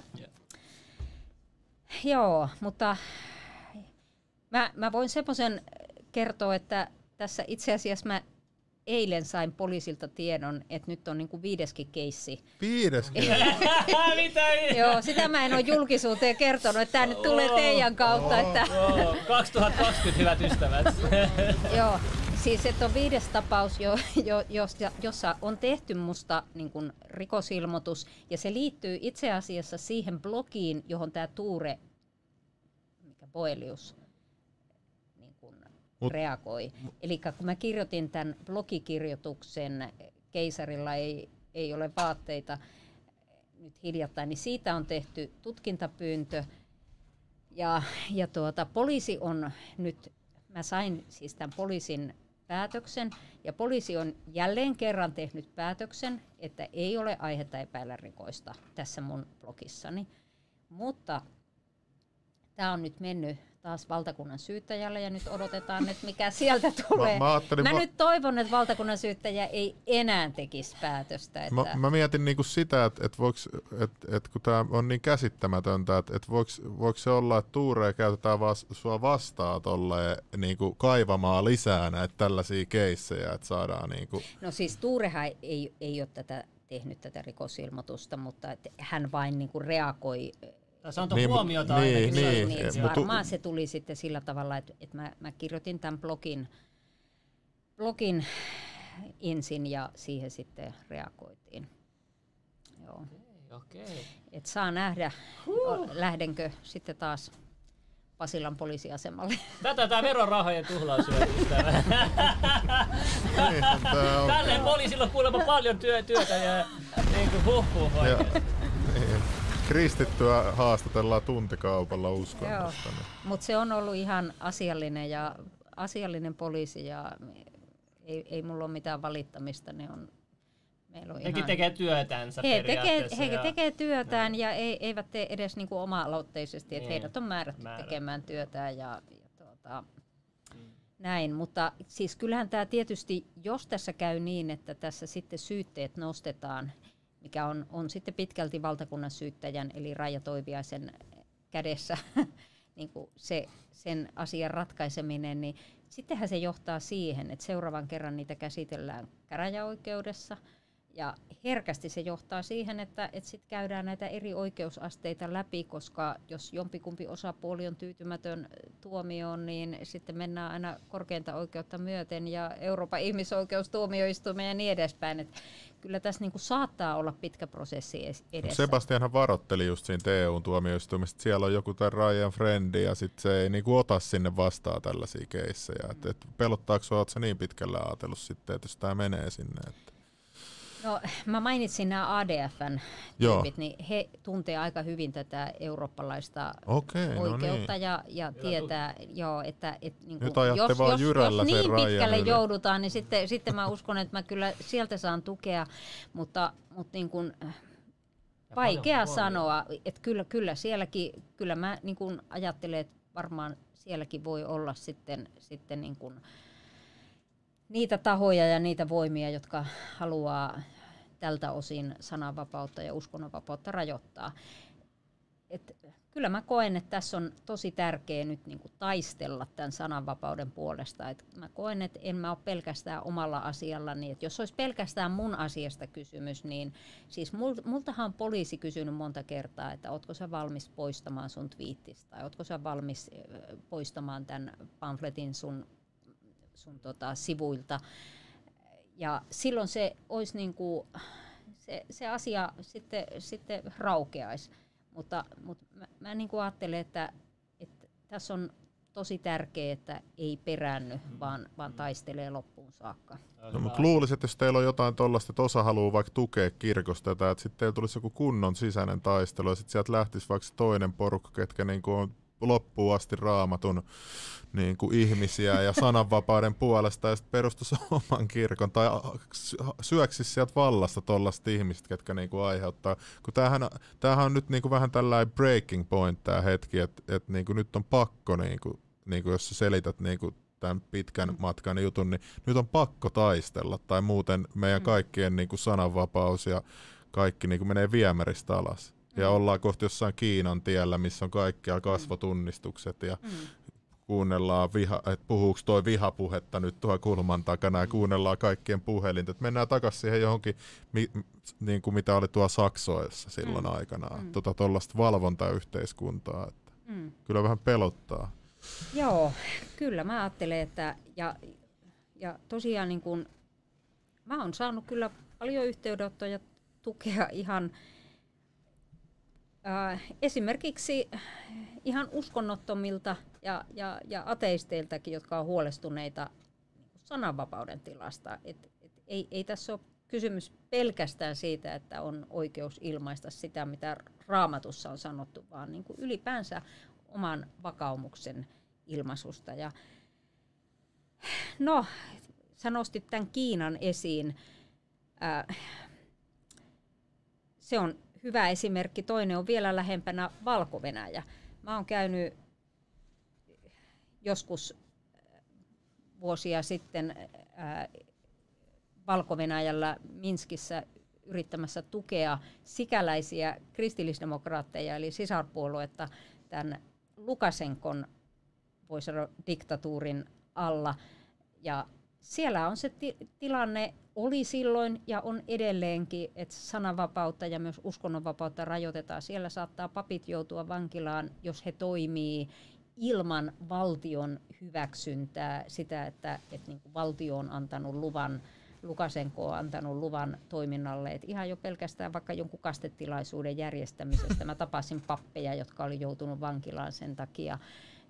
Ja samoin näitä, tälläkin hetkellä esimerkiksi kristillisdemokraattisen puolueen puheenjohtaja on vankilassa Valko-Venäjällä. Ja ihan vain sen takia, että hän on, on ilmaissut näkemyksiä, jotka on sen diktatuurin vastaisia. Ja mä ajattelen, että kyllä tällaisten pitäisi herättää meilläkin siihen, että, että, että vaikka niin oltaisiin ihan eri mieltä, niin, niin silti niin kuin se on kuitenkin se niin kuin demokratian aivan oleellinen pohja ja perusta, että meillä on sananvapaus, oikeus ilmasta, ilmasta se oma vakaumuksensa. Niin kuin mun mielestä toi on outoa, että sit mediakin se, se vaan niin komppaa tätä, tätä juttua ja sitten kaikkea roskaa uutisoi ja, ja ei niinku, musta tuntuu, että, että niillä on se selvä agenda, että he haluaa tämän kanssa tänne, että täällä ei ole niin sananvapaata ehkä ja, mm. ja tällaista. Et en tiedä kuka heitä, heitä ajaa, mutta on mennyt nyt, kun mä oon Miladin kanssa näitä salaliittojaksoja tehnyt, niin mennyt niin, aina miettii, että olisiko tossa joku juttu ja mm. olisiko niinku, että se on, tämä kuulostaa kyllä jo tosi oudolta, tämä, että, että täällä on niin kuin, meillä on ollut jo Sebastian just, joka on valittanut tästä samasta naisesta, ja että, että mitä kaikkea muuta on, mitä ihmistä ei kuule, että mitä se vaikka syyttää ihmisiä, ja niin kuin, te olette kuitenkin korkean profiilin ihmisiä, että, että niin kuin... Mm. Tällaista on. Joo. Muutoksia kyllä tekee tapahtumalla, että niin kuin tekemällä siis anteeksi. Mutta tota, haluaisin vielä kysyä viimeisen kysymyksen tässä vielä sen verran aikaa. Joo, Jeri voi olla joku kysymys. Joo, ja Jeri, joo, sen jälkeen Jeri voi tulla, jos haluat vielä sanoa. Vielä, niin, mutta multa viimeinen kysymys. Mä katsoin sun Twitter-tiliin, ja tota, sä olit, tota, se oliko Yle Arena kuin dokkari tai joku dokkari, missä puhuttiin eutanasiasta. Mm. Ja sä mainitsit siinä, että sä haluaisit kovasti jakaa sun mielipiteen sun äh, isästäsi Mä en tiedä millä tavalla se Aha. liittyy, mutta tiedätkö, nyt olisi hyvä tilaisuus Aha, kertoa siitä. Okay. Joo, mä Joo. se muistiin. Joo, mua vähän harmitti se, kun siinä tosiaan se aika loppu kesken, kun me oltiin sovittu siitä, että, että mä kertoisin. Siis mun isä kuoli kolme vuotta sitten pitkäaikaiseen sairauteen ja, ja tuota, hän, hän sairasti siis Alzheimerin tautia. Ja, ja tuota, oli sitten ne viimeiset päivät ää, niin kuin saattohoidossa. Ja mä, mä niin kuin, ää, ensinnäkin ajattelen niin, että, että tuota, ää, niin kuin ihmisen elämän arvoa ei voi, ei voi niin kuin ulkoapäin katsomalla tavallaan arvottaa, että en mä voi tietää, että miten tavallaan onnellista elämää mun isäni eli sen jälkeen, kun hän ei enää, enää pystynyt ilmaisemaan itseään. Ja, ja mielestäni tämä liittyy sillä tavalla tähän eutanasiaan, että, että, että ei meillä ole oikeus mennä niin toisten ihmisten elämää lopettamaan, eikä, eikä lääkärille pidä sellaista velvoitetta laittaa tai sellaisia työtehtäviä, että hän joutuisi lopettamaan jollain myrkkyruiskeella ihmisen, ihmisen elämä. Et sen sijaan ää, meillä on hyviä saattohoidon keinoja. Ja mä ajattelen, että esimerkiksi mun isän kohdalla, niin mä uskon, että, että se hänen kuolemansa ja ne viimeiset päivät, niin hän ei joutunut kärsimään. Että hän sai hyvää saattohoitoa, hän sai kivun lievitystä, hän sai henginahdistukseen lievitystä hyvillä lääkkeillä. Ja, ja meillä on mahdollisuus antaa esimerkiksi, jos ihminen kärsii, niin on mahdollisuus jopa nukuttaa hänet, antaa niin kuin tämmöistä sedaatiota tavallaan samalla tavalla niin kuin, niin kuin esimerkiksi leikkauksen yhteydessä nukutetaan. Yeah. Eli ajattelen, että niin kuin mun mielestä mun isällä oli arvokas kuolema. Ja, ja, Pidit ja sen luonnollisena kuolemana? Kyllä, mä ajattelin, että se oli luonnollinen kuolema. Hän ei enää, siis ne viimeiset päivät oli sellaisia, että ei hänen elimistönsä enää ottanut ruokaa eikä juomaa vastaan, että häneltä lopetettiin, lopetettiin niin kuin nesteytys ja, ja lopetettiin ruoka. Hän eli vielä muutaman päivän sen jälkeen, mutta, mutta, mutta niin kuin näiden saattohoidon keinojen avulla pystytään, pystytään hoitamaan ihmistä. Ja se, mikä on niin kuin tosi tärkeää, on, on niiden omaisten huomioiminen. Et, et meille omaisillehan se on raskasta seurata mm. siinä vierellä, kun, kun ihminen kuolee, mm. mutta, mutta ei, ei, ei se välttämättä niin kuin sille ihmiselle, häntä pystytään hoitamaan, hänen kärsimyksensä pystytään lievittämään. Mutta kyllä mä niin kuin jälkikäteen ajattelen myös sitä, että, että niin kuin omaistenkin kannalta on, on hyvä, että, että niin kuin se kuolema kuitenkin tapahtuu luonnollisesti. Teille, että ihmisellä ei ole oikeutta lähteä niin, niin toisen niin. ihmisen elämää lopettamaan. Kiitos tarinan jaosta. Joo. Joo, se on näin vaikeat aiheet, abortti, eutanasia, niin, ja niin, niin. se haluaisi pösti, pösti miettiä, kun ei itsekään tiedä Niinpä. oikeasti omaa kantaa. Mutta se on siistiä, että sä oot tota, selvästi pohtinut näitä ja jakanut myös omat mielipiteet. Ja mä haluan kertoa, että olette päivistä tietää lisää niin kuin sen mielipiteistä ja niin kuin jutuista, niin sun Twitter on hyvä, hyvä paikka. Että tota, sieltä löytyy, sä oot ihan just saat 10 000 seuraajaa. Mä nyt se, saa näkyvistä. se, se, joo, mutta se on ihan just 10 000. Katsotaan, onko se paljon siinä nyt. Ja sitten mun Facebook on myös Kuusi julkinen, että Facebookistakin Facebook. voi mennä. Joo. Siellä on ehkä vielä vielä enemmän päivityksiä. Niin. Joo, että käykää seuraa päiviä, ottakaa se somet haltuun. Joo, joo, sieltä tulee lisää sitten näkemyksiä ja kantoja. Ja tota, joo, Jedi, jos sulla on vielä kuin viimeinen kysymys, niin me voidaan wow, hoitaa wow, se. Wow, wow, wow. Kauheeta.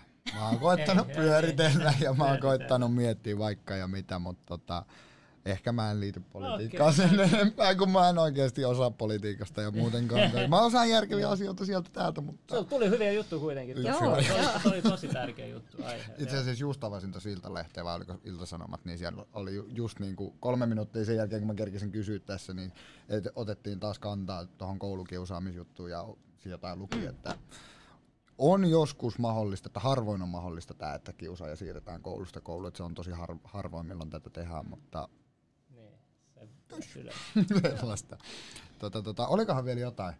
Mä nyt, ei, mä, siitä, mä, mä, mä, mä, mä stressaan näiden puolesta, kun näillä oli joo. Se, Kyllä mä jo ärsyttää, jos joku iso kysymys ja kysymättä, ja sit mä oonkin silleen, No ei. ei, se, ei se mitään, ei se. se tulee, että me saatiin tulee. niin paljon su, susta nyt lisätietoa, ihmiset katsojat kaikki sai lisätietoa. Saatiin tietoa, mitä ei ole koskaan ennen kuultukaan missä musta Joo, joo, ja näyttää se toinen, toinen puoli, kun ihmiset on niin mustavalkokuva oikeasti kaikesta. Et hei, kiitos kun kävit täällä, oli mukava keskustella, opittiin kaikki uusia asioita ja paljon pohtimista kaikille muillekin, niin kuin, mikä on tärkeää ja mitä oikeasti tapahtuu täällä maailmassa. Ja mikä sun puoli on, onko sulla puolta, who knows, tiedätkö? Nää näitä. Täällä päästään avaamaan vähän ihmisiä, että minkälaisia Joo. me oikeasti ollaan ja ylipäätään, että mietin, minkälaisia me vieraat todellisuus, kun me, media tahtoo olla semmoinen, että se vähän vääristää. Joo, oliko- kiitos. Oli tosi kiva olla. Kiitos. Joo.